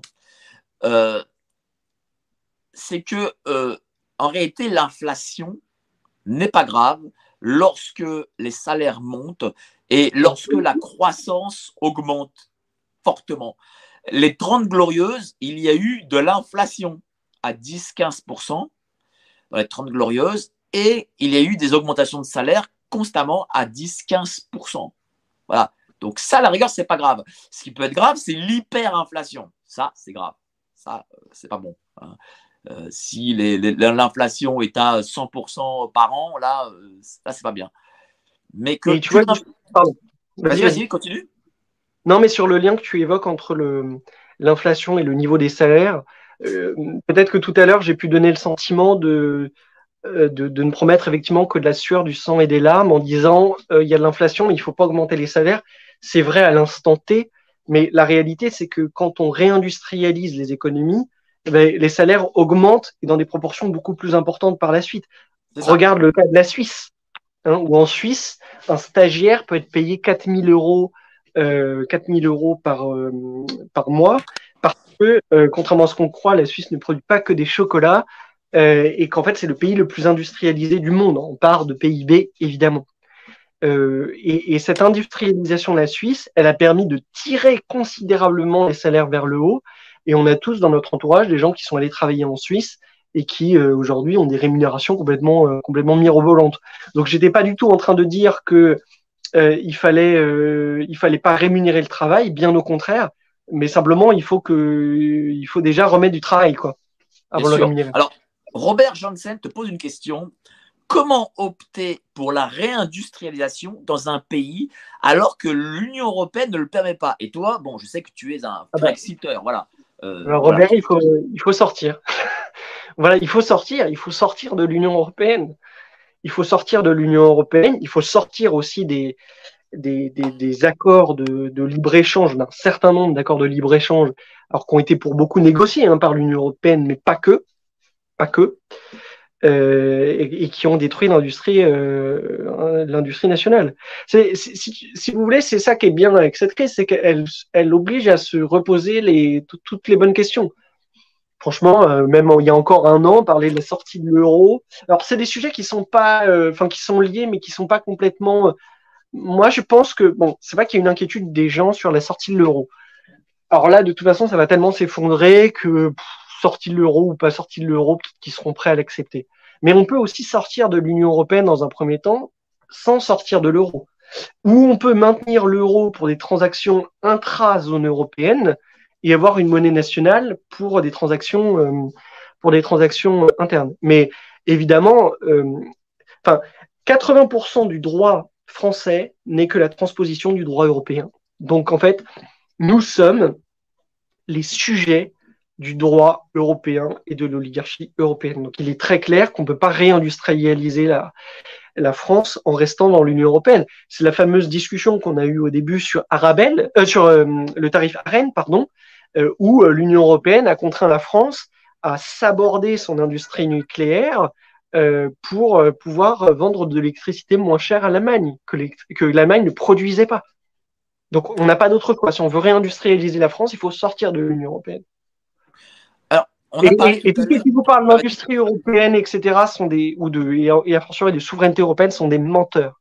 Sont des menteurs. Alors on sort toujours deux, trois exemples, mais qui ne sont d'ailleurs pas portés directement par l'Union européenne, évidemment Airbus, etc. Mais, mais, mais tout ça sont des chimères. Et puis de toute façon, sortir de l'Union européenne n'empêche pas sur des projets industriels d'avoir des coopérations européennes.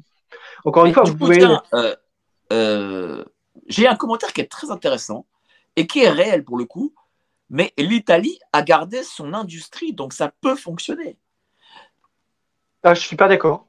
Je suis pas d'accord. Ah, tu n'es pas d'accord sur l'industrie ah, italienne.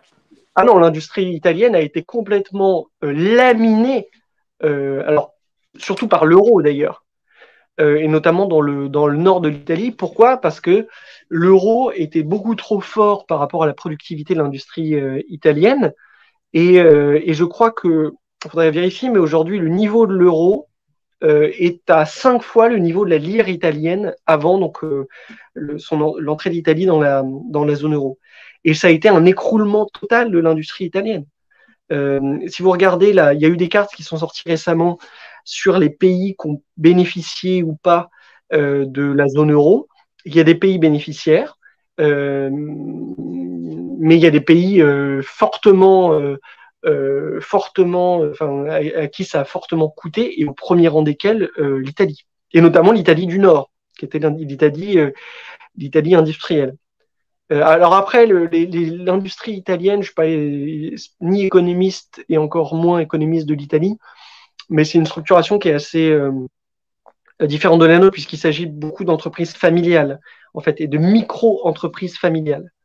Euh, alors que nous, on est plutôt sur des modèles de PME et que l'Allemagne est plutôt sur un modèle d'entreprise de, taille intermédiaire. Alors, on, vient de parler de l'Italie.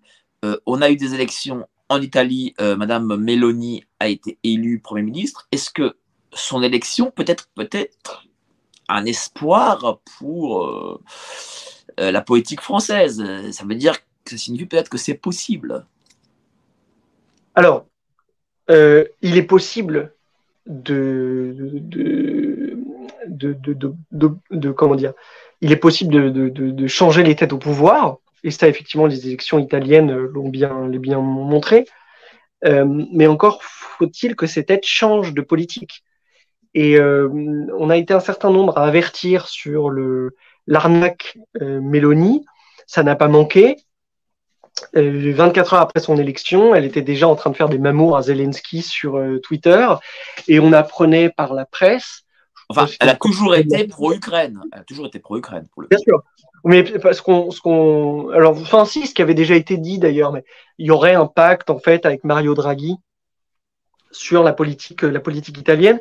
Pendant la campagne, elle avait promis de nommer comme ministre des Finances un des membres du, un des cadres, pardon, la BCE. Je ne sais pas si ce sera suivi des faits, mais elle en avait, elle en avait parlé. Et moi, c'est ce que je dénonce depuis quelques mois maintenant, c'est-à-dire attention à ce que j'appelle avec affection, je le dis avec affection, l'eurofascisme euh, qui en France serait porté par des gens comme Zemmour, etc., qui est euh, on veut plus euh, d'immigration, mais pour ne plus avoir d'immigration, on est prêt à se coucher devant l'Union européenne, parce que vous aurez à la fois l'Union européenne et l'immigration, puisque de toute façon, le, droit européen empêche tout, tout, tout, changement politique véritable sur la question, sur la question migratoire.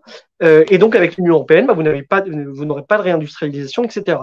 Et donc, je crains qu'il s'agisse un peu d'un chiffon rouge où tout le monde est complice, les médias ont fait semblant de se scandaliser, etc. Mais finalement, euh, elle a été élue sans grande, opposition de l'oligarchie, parce que l'oligarchie sait que ses intérêts ne sont pas menacés avec Mélanie, puisque elle suivra euh, la politique économique de la Commission européenne, et que cette politique a conduit notamment à la désindustrialisation de l'Italie. Alors, il y a eu une compensation sous Mario Draghi, qui est que l'Italie, vous le savez, a été l'une des premières euh, bénéficiaires du plan de relance européen de 750 milliards, mais ça, c'est à nouveau de l'argent magique.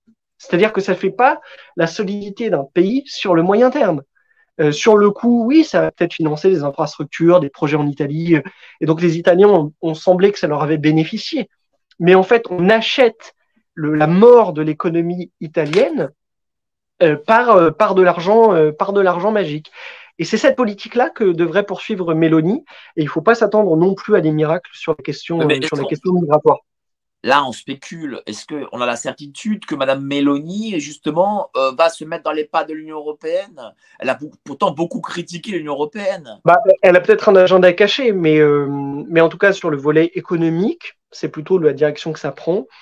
Et, euh, et on n'a pas d'exemple sur l'immigration euh, alors je sais ce que tu vas me dire, on n'a pas d'exemple, ou ce que les eurofascistes nous diraient, on n'a pas d'exemple sur l'immigration de pays qui soient dans l'Union européenne euh, et qui ait sensiblement réduit la part de son immigration. Alors tout le monde dira Ah, mais il y a Victor Orban en Hongrie. C'est faux. C'est faux. Il faut regarder les chiffres de la Hongrie, les véritables chiffres de l'immigration en Hongrie. Une immigration en, Hongrie qui est très importante.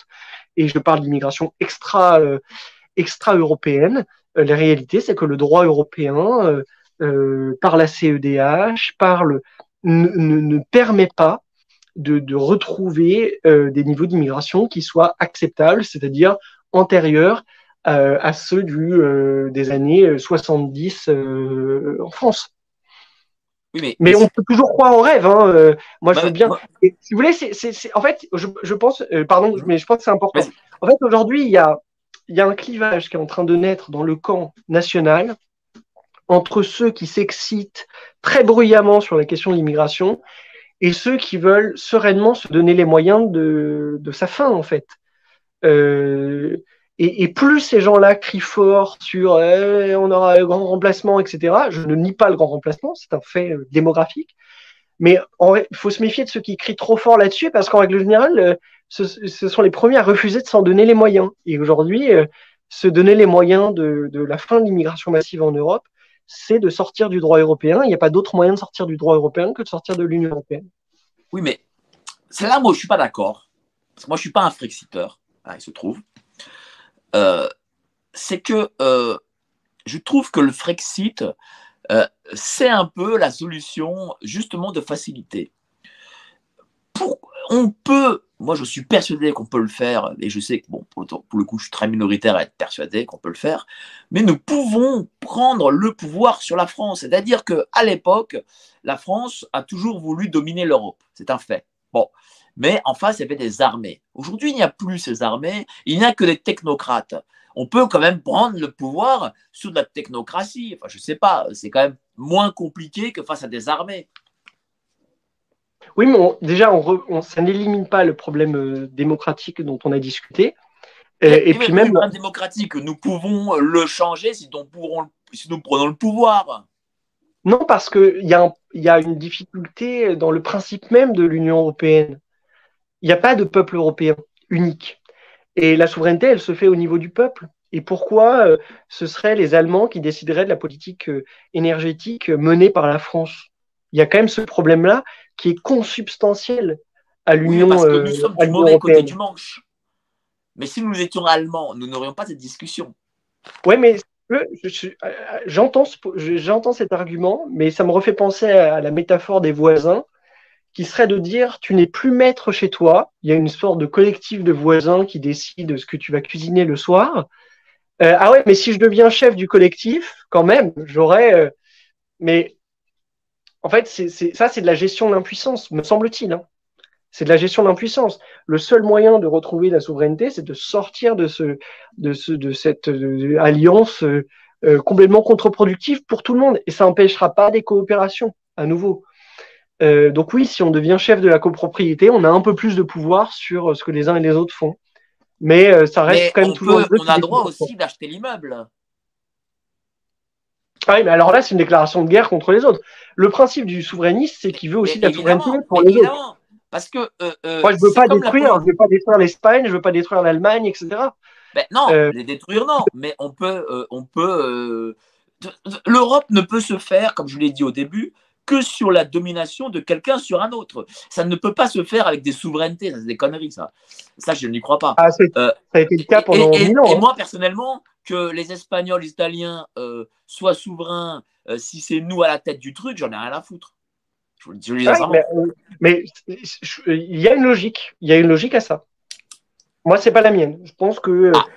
je pense que on, on on, ne peut vouloir que les, pour les autres que ce qu'on veut pour soi-même. Et donc, je, je me refuserais, même si effectivement la France. Mon côté bonapartiste. Non, mais la France. Exactement. Mais, c'est une vraie division. Hein. Il y a une division aujourd'hui assez importante entre les, gaullistes et les bonapartistes. Et les bonapartistes. Et, euh, oui, on peut dire, bah, le destin nous a placés dans un pays, la France, qui est en position aujourd'hui de reprendre le leadership sur l'Europe, à condition de changer ses dirigeants et le changement de ces dirigeants ne peut pas se faire sans changement au niveau européen, parce que euh, voilà, qu'est-ce qui fait par exemple que les Frexiteurs sont à ce point invisibilisés dans les médias euh, par les. Bon, il y a aussi ça, c'est-à-dire que encore utile, enfin encore faudrait-il qu'un candidat euh, partisan de la sortie de l'Union européenne puisse émerger dans l'opinion publique. Et aujourd'hui, le, système européen rend tout ça impossible. Euh, non, moi, je, moi, je, veux, qu'on respecte la souveraineté des Grecs, je veux qu'on respecte la souveraineté des, Polonais, des, de, tout le monde. Voilà, je, veux pour les autres ce que je veux pour moi-même, au nom, pour le coup, de l'amitié, euh, de l'amitié européenne. Au nom de, l'amour. oui, mais et, et, ça a fonctionné. Euh, alors, parce que la réflexion sur on va se foutre des chaînes aux pieds comme ça, on, ne pourra pas se battre. C'est ça, hein, la post-seconde guerre mondiale. Les mecs, l'Europe est un continent de guerre. Vous avez passé votre vie à vous taper dessus. Donc maintenant, on va vous, on va vous mettre des chaînes aux pieds parce que quand on a, quand on est enchaîné les uns les autres, on peut pas, on peut pas se battre. Personne n'a intérêt à se battre.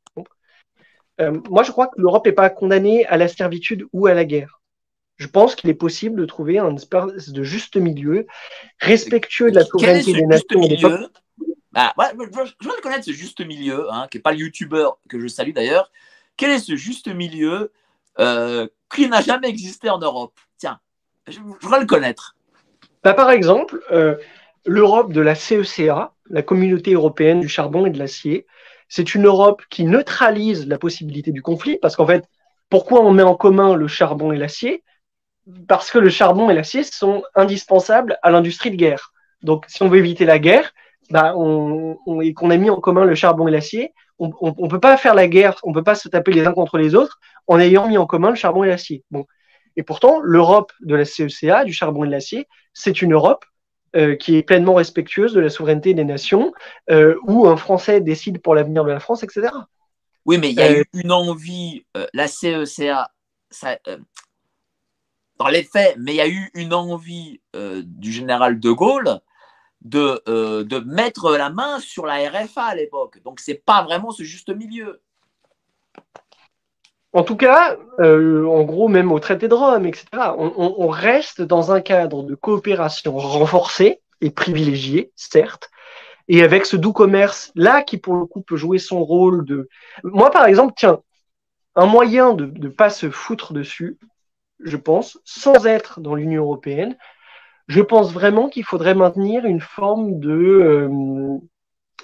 Alors, marché unique, c'est compliqué, parce que le marché unique, ça suppose euh, un droit commun, et déjà, là, on est dans une imbrication qui est... Mais Je pense qu'il faudrait, par exemple, une monnaie commune pour les échanges au sein de la zone européenne.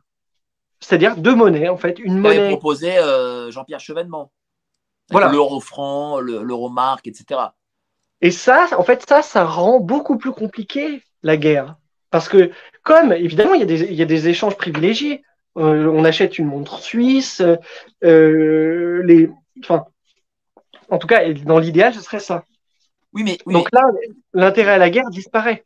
Moi, je comprends ce que Et pourtant, on n'est pas, on n'est pas, on n'est pas enchaînés les uns aux autres. Moi, je comprends ce que tu veux dire, mais comment euh, Enfin, on est, enfin, l'homme, depuis qu'il est l'homme, a cherché malgré tout, parce qu'à un moment donné, l'homme cherchera à dominer l'autre. C'est ainsi, c'est sa nature. Bon. Et comment faire lorsque des pays comme les États-Unis qui veulent dominer sur leur continent, euh, des, euh, des, Chinois qui veulent dominer sur leur continent, etc., euh, etc., comment nous, est-ce que nous pourrons réagir autrement? Ah. Moi, personnellement, je ne crois pas, surtout au vu de l'histoire de France, dont euh, la France a toujours voulu euh, être le successeur du Grand Rome, c'est-à-dire avoir l'empire sur le continent, euh, sur, la terre ferme. je ne crois pas que la France, du jour au lendemain, comme ça, se dise ah ben non, en fin de compte, nous notre truc c'est la soi-disant Europe des nations et qu'on veuille que chacun soit souverain chez lui, machin. Bon, ce n'est pas notre histoire de France. Notre histoire de France, c'est euh, d'avoir le pied, notre pied sur la Prusse, sur les Espagnols, sur les Italiens, sur les Anglais. C'est-à-dire, c'est nier euh, Guillaume le Conquérant, nier Louis XIV, nier Napoléon, euh, nier Charlemagne, etc.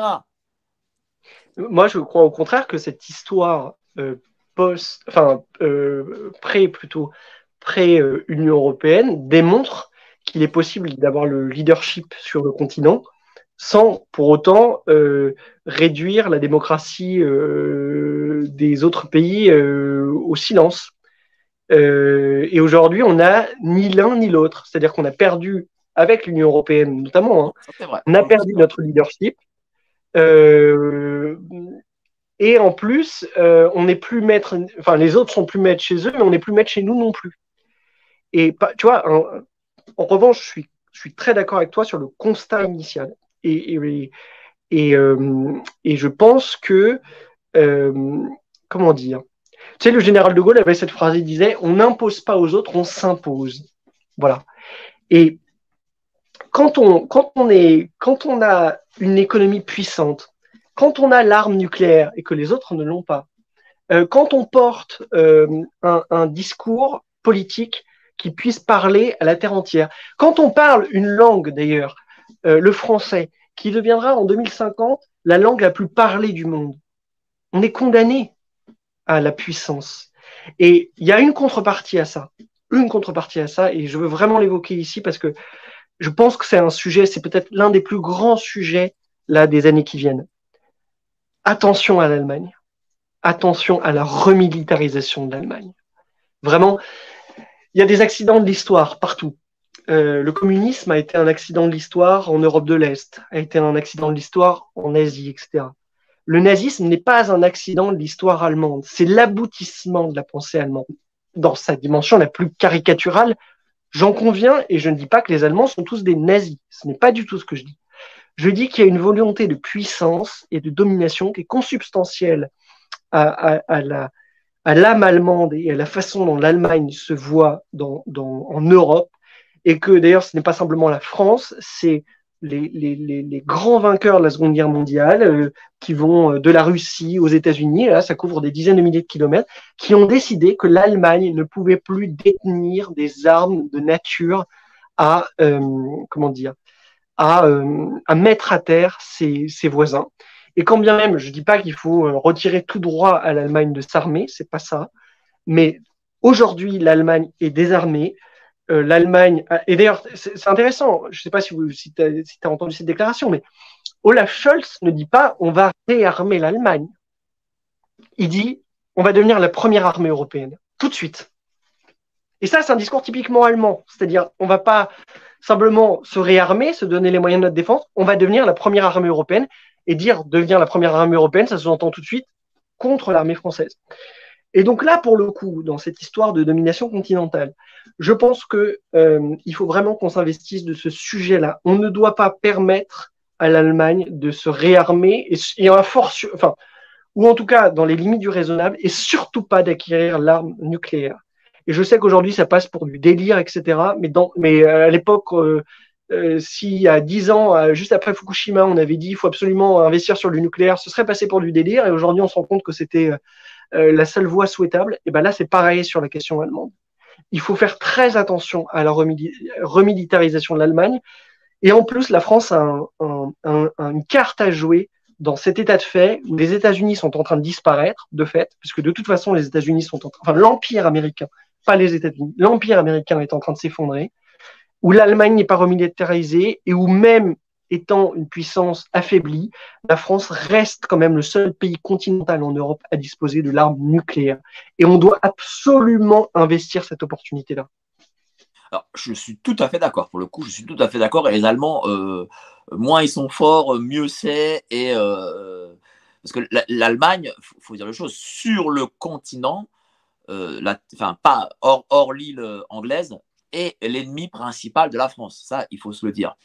Et d'ailleurs, euh, pour le coup, euh, ça me permet de faire une transition avec Nord Stream.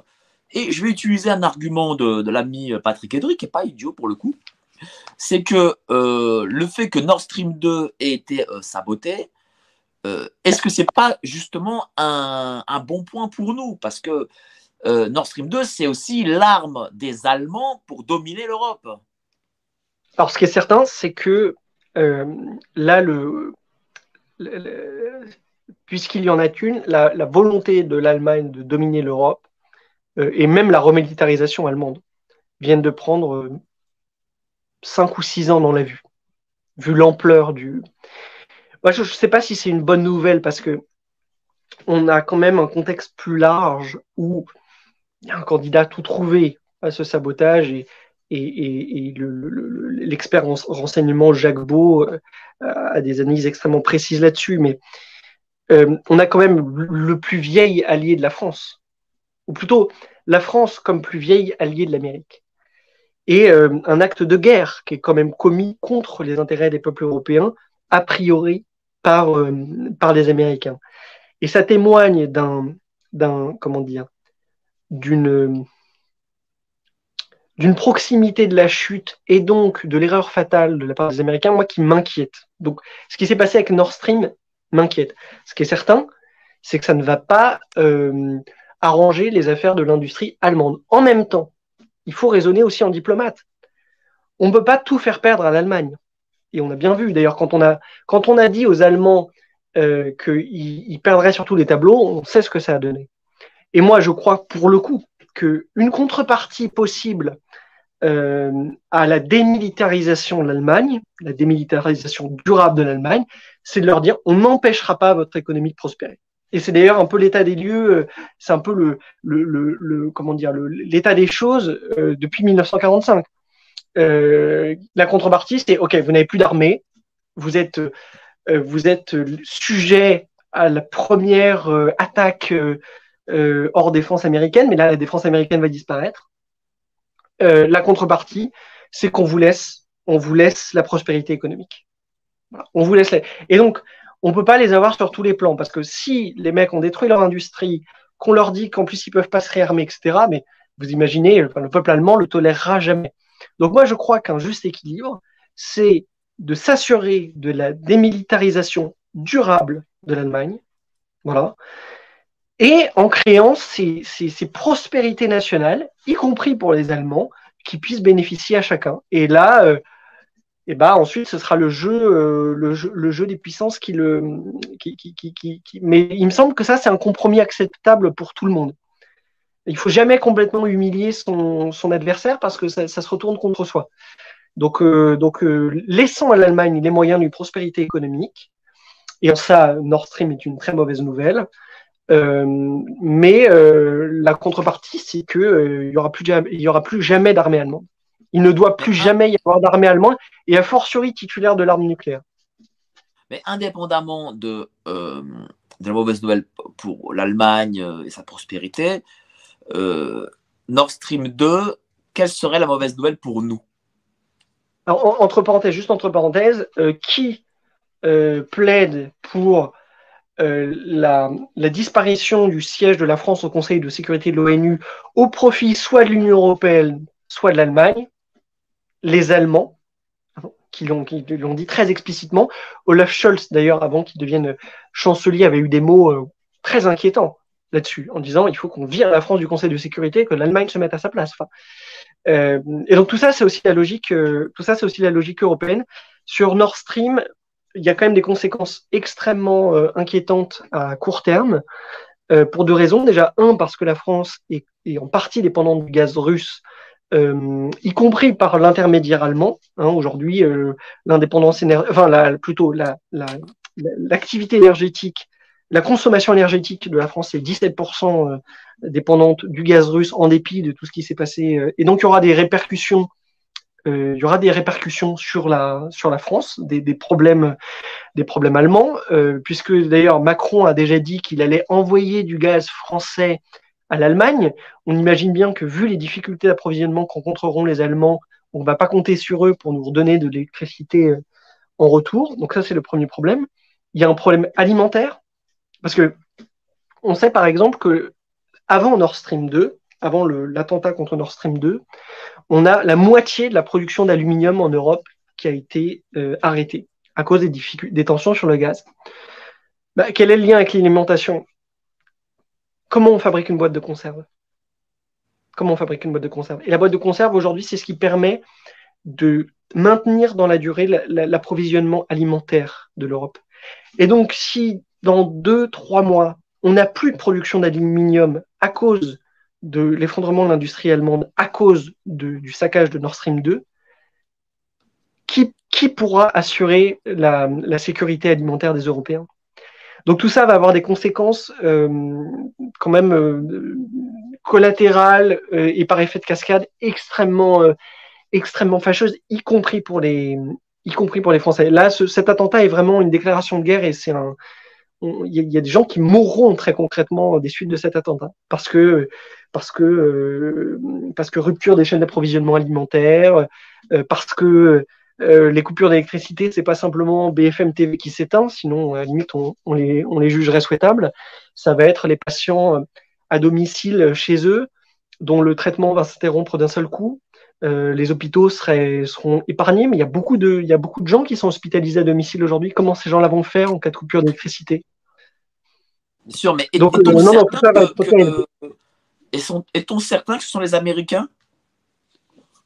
Alors moi, je suis pas, euh, suis pas expert, mais euh, ce qu'on sait, c'est que euh, premièrement, il y a une volonté américaine de longue date de, de, de, couper ces, ces pipelines hein, avec un décret qui avait été signé dès Ronald Reagan.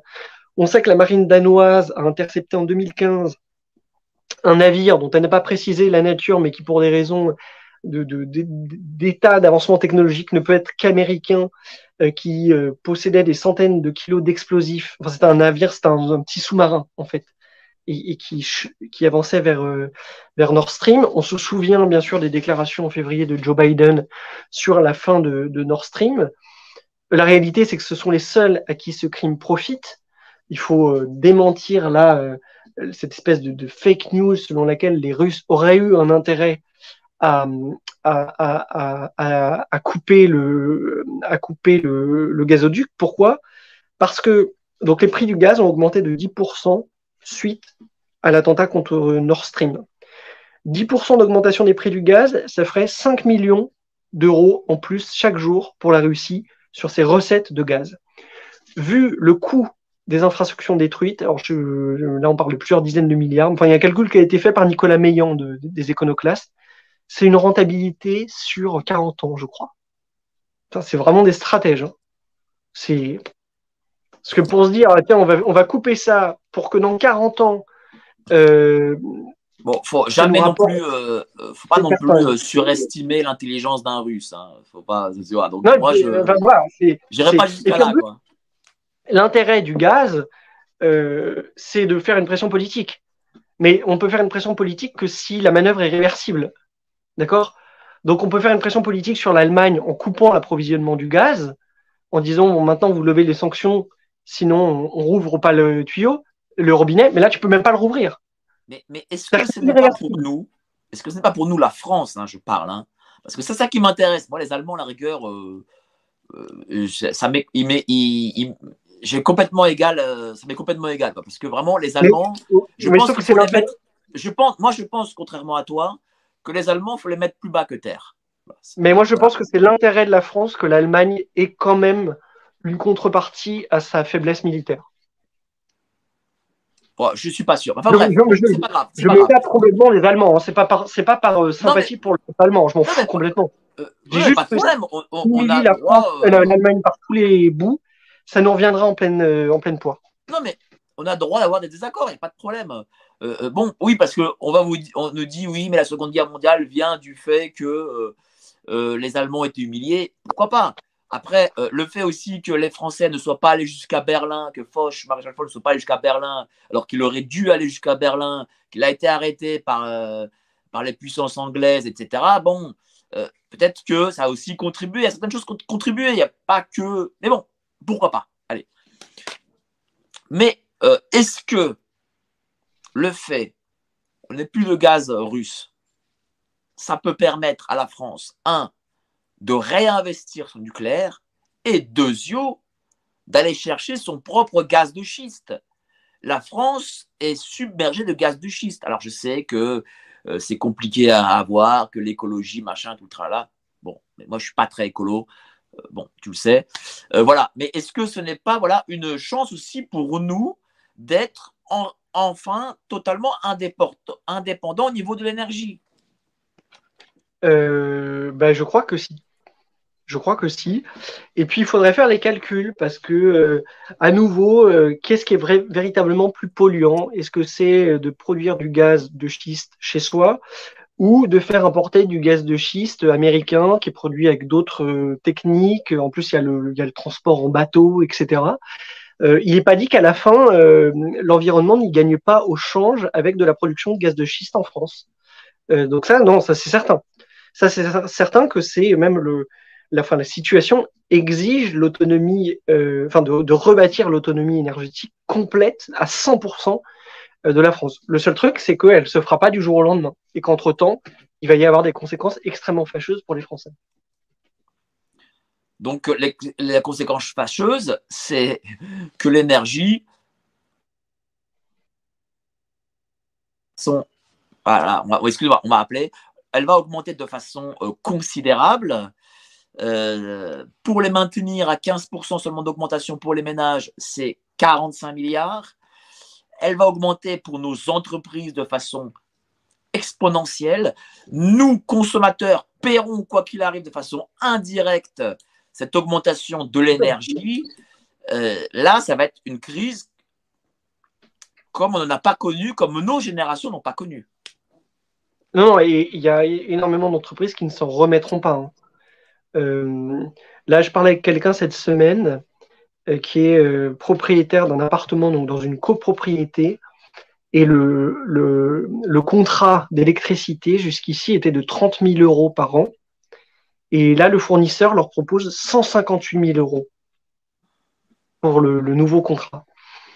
Donc, euh, donc on imagine à la place d'un chef d'entreprise, évidemment, le, non, ça, va être, il va y avoir des effets en cascade absolument, absolument dramatiques. Mais ça, ça, c'est un suicide de, enfin, organisé par l'Union européenne. C'est-à-dire que c'est ce que Philippe Murer euh, appelle les autosanctions. Ça, c'est le produit des autosanctions. Voilà. Euh, donc, c'est un suicide. Il est euh, finalement assez simple d'y mettre. Enfin, il était simple d'y mettre un terme avant, avant mardi, puisqu'on on levait les sanctions et tout repartait comme en 40. Là, maintenant que le, maintenant que le, pipeline, est, enfin que le gazoduc est, est, détruit, c'est beaucoup moins simple. Beaucoup moins simple. Entre parenthèses, bon, là, d'un point de vue de l'environnement, le gazoduc, c'est. Ah, et, étrangement, ce sont les mêmes. C'est ça qui est quand même extraordinaire, c'est qu'étrangement, ce sont les mêmes qui font sauter ou qui couvrent, parce qu'aujourd'hui, de ne pas reconnaître que ce sont les États-Unis, comme le fait Van der Leyen, ça s'appelle de la complicité, donc euh, c'est de, la, haute trahison même. Euh, donc, ce sont les mêmes, bizarrement, qui font sauter les gazoducs et qui viennent vous expliquer que euh, produire du gaz de schiste en France, non, non, c'est pas bon pour la planète. Alors, j'ai une question intéressante. Est-ce que la crise européenne favorisera-t-elle l'investissement des pays africains et du Moyen-Orient afin d'y envoyer les migrants candidats? Donc du coup, voilà, est-ce que peut-être il y aurait de nouvelles aussi alliances? Est-ce que euh, l'Afrique euh, ou le Moyen-Orient pourraient être du coup peut-être des nouveaux partenaires euh, aussi français? Bon là, il y a très clairement une réorganisation de l'ordre international. Euh, où on passe de euh, l'unipolarisme américain euh, à un multipolarisme. Moi, ce qui, est certain, c'est que bon, chacun aura compris que moi, je suis très anti-immigration. Je pense que les sociétés ne peuvent pas tenir quand il y a une hétérogénéité culturelle trop importante. Il ne s'agit pas de s'en prendre aux individus, mais c'est comme ça, c'est une réalité humaine. Et puis en plus, d'un point de vue économique, ça fonctionne pas. Bon. Ou alors, ça fonctionne en exploitant de nouveaux esclaves parce que euh, voilà, c'est des livreurs de Uber, etc. Moi, je ne commande pas chez Uber parce que j'ai vraiment l'impression qu'on a rétabli l'esclavage. Euh, et, à nouveau, on, vend des, on vend des changements politiques, l'immigration de masse au nom des bons sentiments, mais en réalité, il n'y a qu'un intérêt économique qui motive ça. Donc, il va y avoir une nouvelle réorganisation du monde euh, euh, une nouvelle réorganisation du monde. Moi, je suis très farouche à l'immigration, mais je suis très partisan du renforcement de la coopération avec les pays d'Afrique francophone. Pour différentes raisons. La première, c'est qu'il y a une guerre qui se mène aujourd'hui, une guerre d'influence qui se mène aujourd'hui en Afrique, entre des pays comme les États-Unis, la Russie, la Chine et la France. Normalement, on avait tout pour gagner cette guerre d'influence, puisqu'il y a une tradition francophones de la plupart de ces pays d'Afrique subsaharienne. Mais pour différentes raisons qui tiennent à euh, l'incurie euh, de nos politiques, qui tiennent aussi euh, aux stigmates bien réels, et il ne faut pas les nier de la France, de la France-Afrique, y compris dans leur dimension noire, on, est, en train de perdre véritablement la, de perdre véritablement la partie et, euh, et, pourtant, il y a des coopérations équitables qui, voilà, qui, peuvent être menées et, euh, et qu'attendent profondément euh, un certain nombre de ces, pays. Alors, elles doivent être d'intérêt réciproque, c'est-à-dire, on sait pas juste on va acheter les pays d'Afrique euh, et eux, du coup, ça entretient la nomenclature locale et les mecs vivent de ça en attendant que la manne tombe sans développer leur voilà, parce qu'il y y y a, enfin, faut quand même pas se mentir, les premiers responsables aujourd'hui de la fragilité d'un certain nombre de pays d'Afrique subsaharienne, ce sont les gouvernements de ces pays. Mais il se trouve que ces gouvernements de ces pays, ils ont souvent été aussi euh, alimentés, pour ne pas dire mis en place par, euh, par la France. Et ça, on doit le regarder, on doit aussi le regarder en face. Euh, donc voilà, donc il y a une opportunité incroyable. En plus, il se trouve que la population euh, d'Afrique subsaharienne est une population extrêmement jeune, qui est de mieux en mieux formée. Euh, aujourd'hui, dans des pays comme le Togo, par exemple, euh, on a une industrie financière qui est en train de se mettre en place, avec des fintechs, etc. C'est pas simplement la culture vivrière, comme on pourrait le, penser d'un point de vue assez caricatural. Et donc moi, je, je, je, crois que la France, si elle pensait à son intérêt et si elle pensait à l'avenir, plutôt que de gérer le, le, les conséquences des choix désastreux du passé, se tournerait résolument, respectueusement, équitablement vers l'Afrique et notamment vers l'Afrique euh, vers l'Afrique subsaharienne. Euh, sur la question euh, là très immédiate de, de, l'énergie, évidemment la visite d'Emmanuel Macron en Algérie n'était pas désintéressée puisque l'Algérie est un producteur notoire de, de gaz. C'est pas forcément mauvais pour les, c'est pas forcément mauvais pour les intérêts français. Euh, pourquoi? Parce que euh, l'Algérie devient extrêmement instable politiquement en dessous d'un certain niveau des prix du gaz. Donc là, ça a donné des ressources supplémentaires à l'Algérie. Et euh, peut-être que ça peut aussi euh, éloigner les islamistes du pouvoir. Enfin, tout ça est pas. Là, pour le coup, c'est une conséquence positive de l'augmentation des prix du gaz. Si cette richesse nouvelle pour l'Algérie est partagée avec le peuple algérien, et si la France ne donne pas le sentiment d'être complice d'une confiscation de la richesse, euh, voilà, c'est toujours la même chose en fait. Ça, peut être aux deux niveaux. Mais là, c'est peut-être aussi une chance. Peut-être qu'il y a un partenariat énergétique à nouer avec l'Algérie, durable. En tout cas, merci à toi, euh, cher Rémi. Ah, merci, Mike. Euh, ton actualité, c'est quoi je, que tu vas, je, crois, je crois que tu vas bientôt euh, publier un bouquin. Donc, Exactement, dans, une semaine ou deux, qui va s'appeler La chute de Prométhée, et qui justement essaie de réfléchir sur le lien entre l'effondrement économique, l'effondrement politique et avec en, toile de fond le, déclin de la puissance américaine. Alors, qui édite ton livre? Ce sont les éditions Perspectives Libres, donc le Cercle Aristote, Pierre-Yves Rougeron, que beaucoup d'entre vous connaissent, j'imagine. Et euh, là, il y a eu d'ailleurs plusieurs publications très intéressantes euh, à la rentrée. Bah, il y a eu Piacentini que tu as reçu euh, récemment qui publie chez, dans la collection de Pierre-Yves chez, Jean-Cyril Godefroy. On a eu Messri Haddad. Là, on va avoir un bouquin sur la relation France-Chine de Laurent Michelon et un autre sur les, justement les pénuries de, de Maxime Amblard. Et euh, euh, il y a aussi le livre de qu'on va recevoir ici. Euh, Poutine, je crois, le nouveau De Gaulle. De Gaulle. ça, ouais.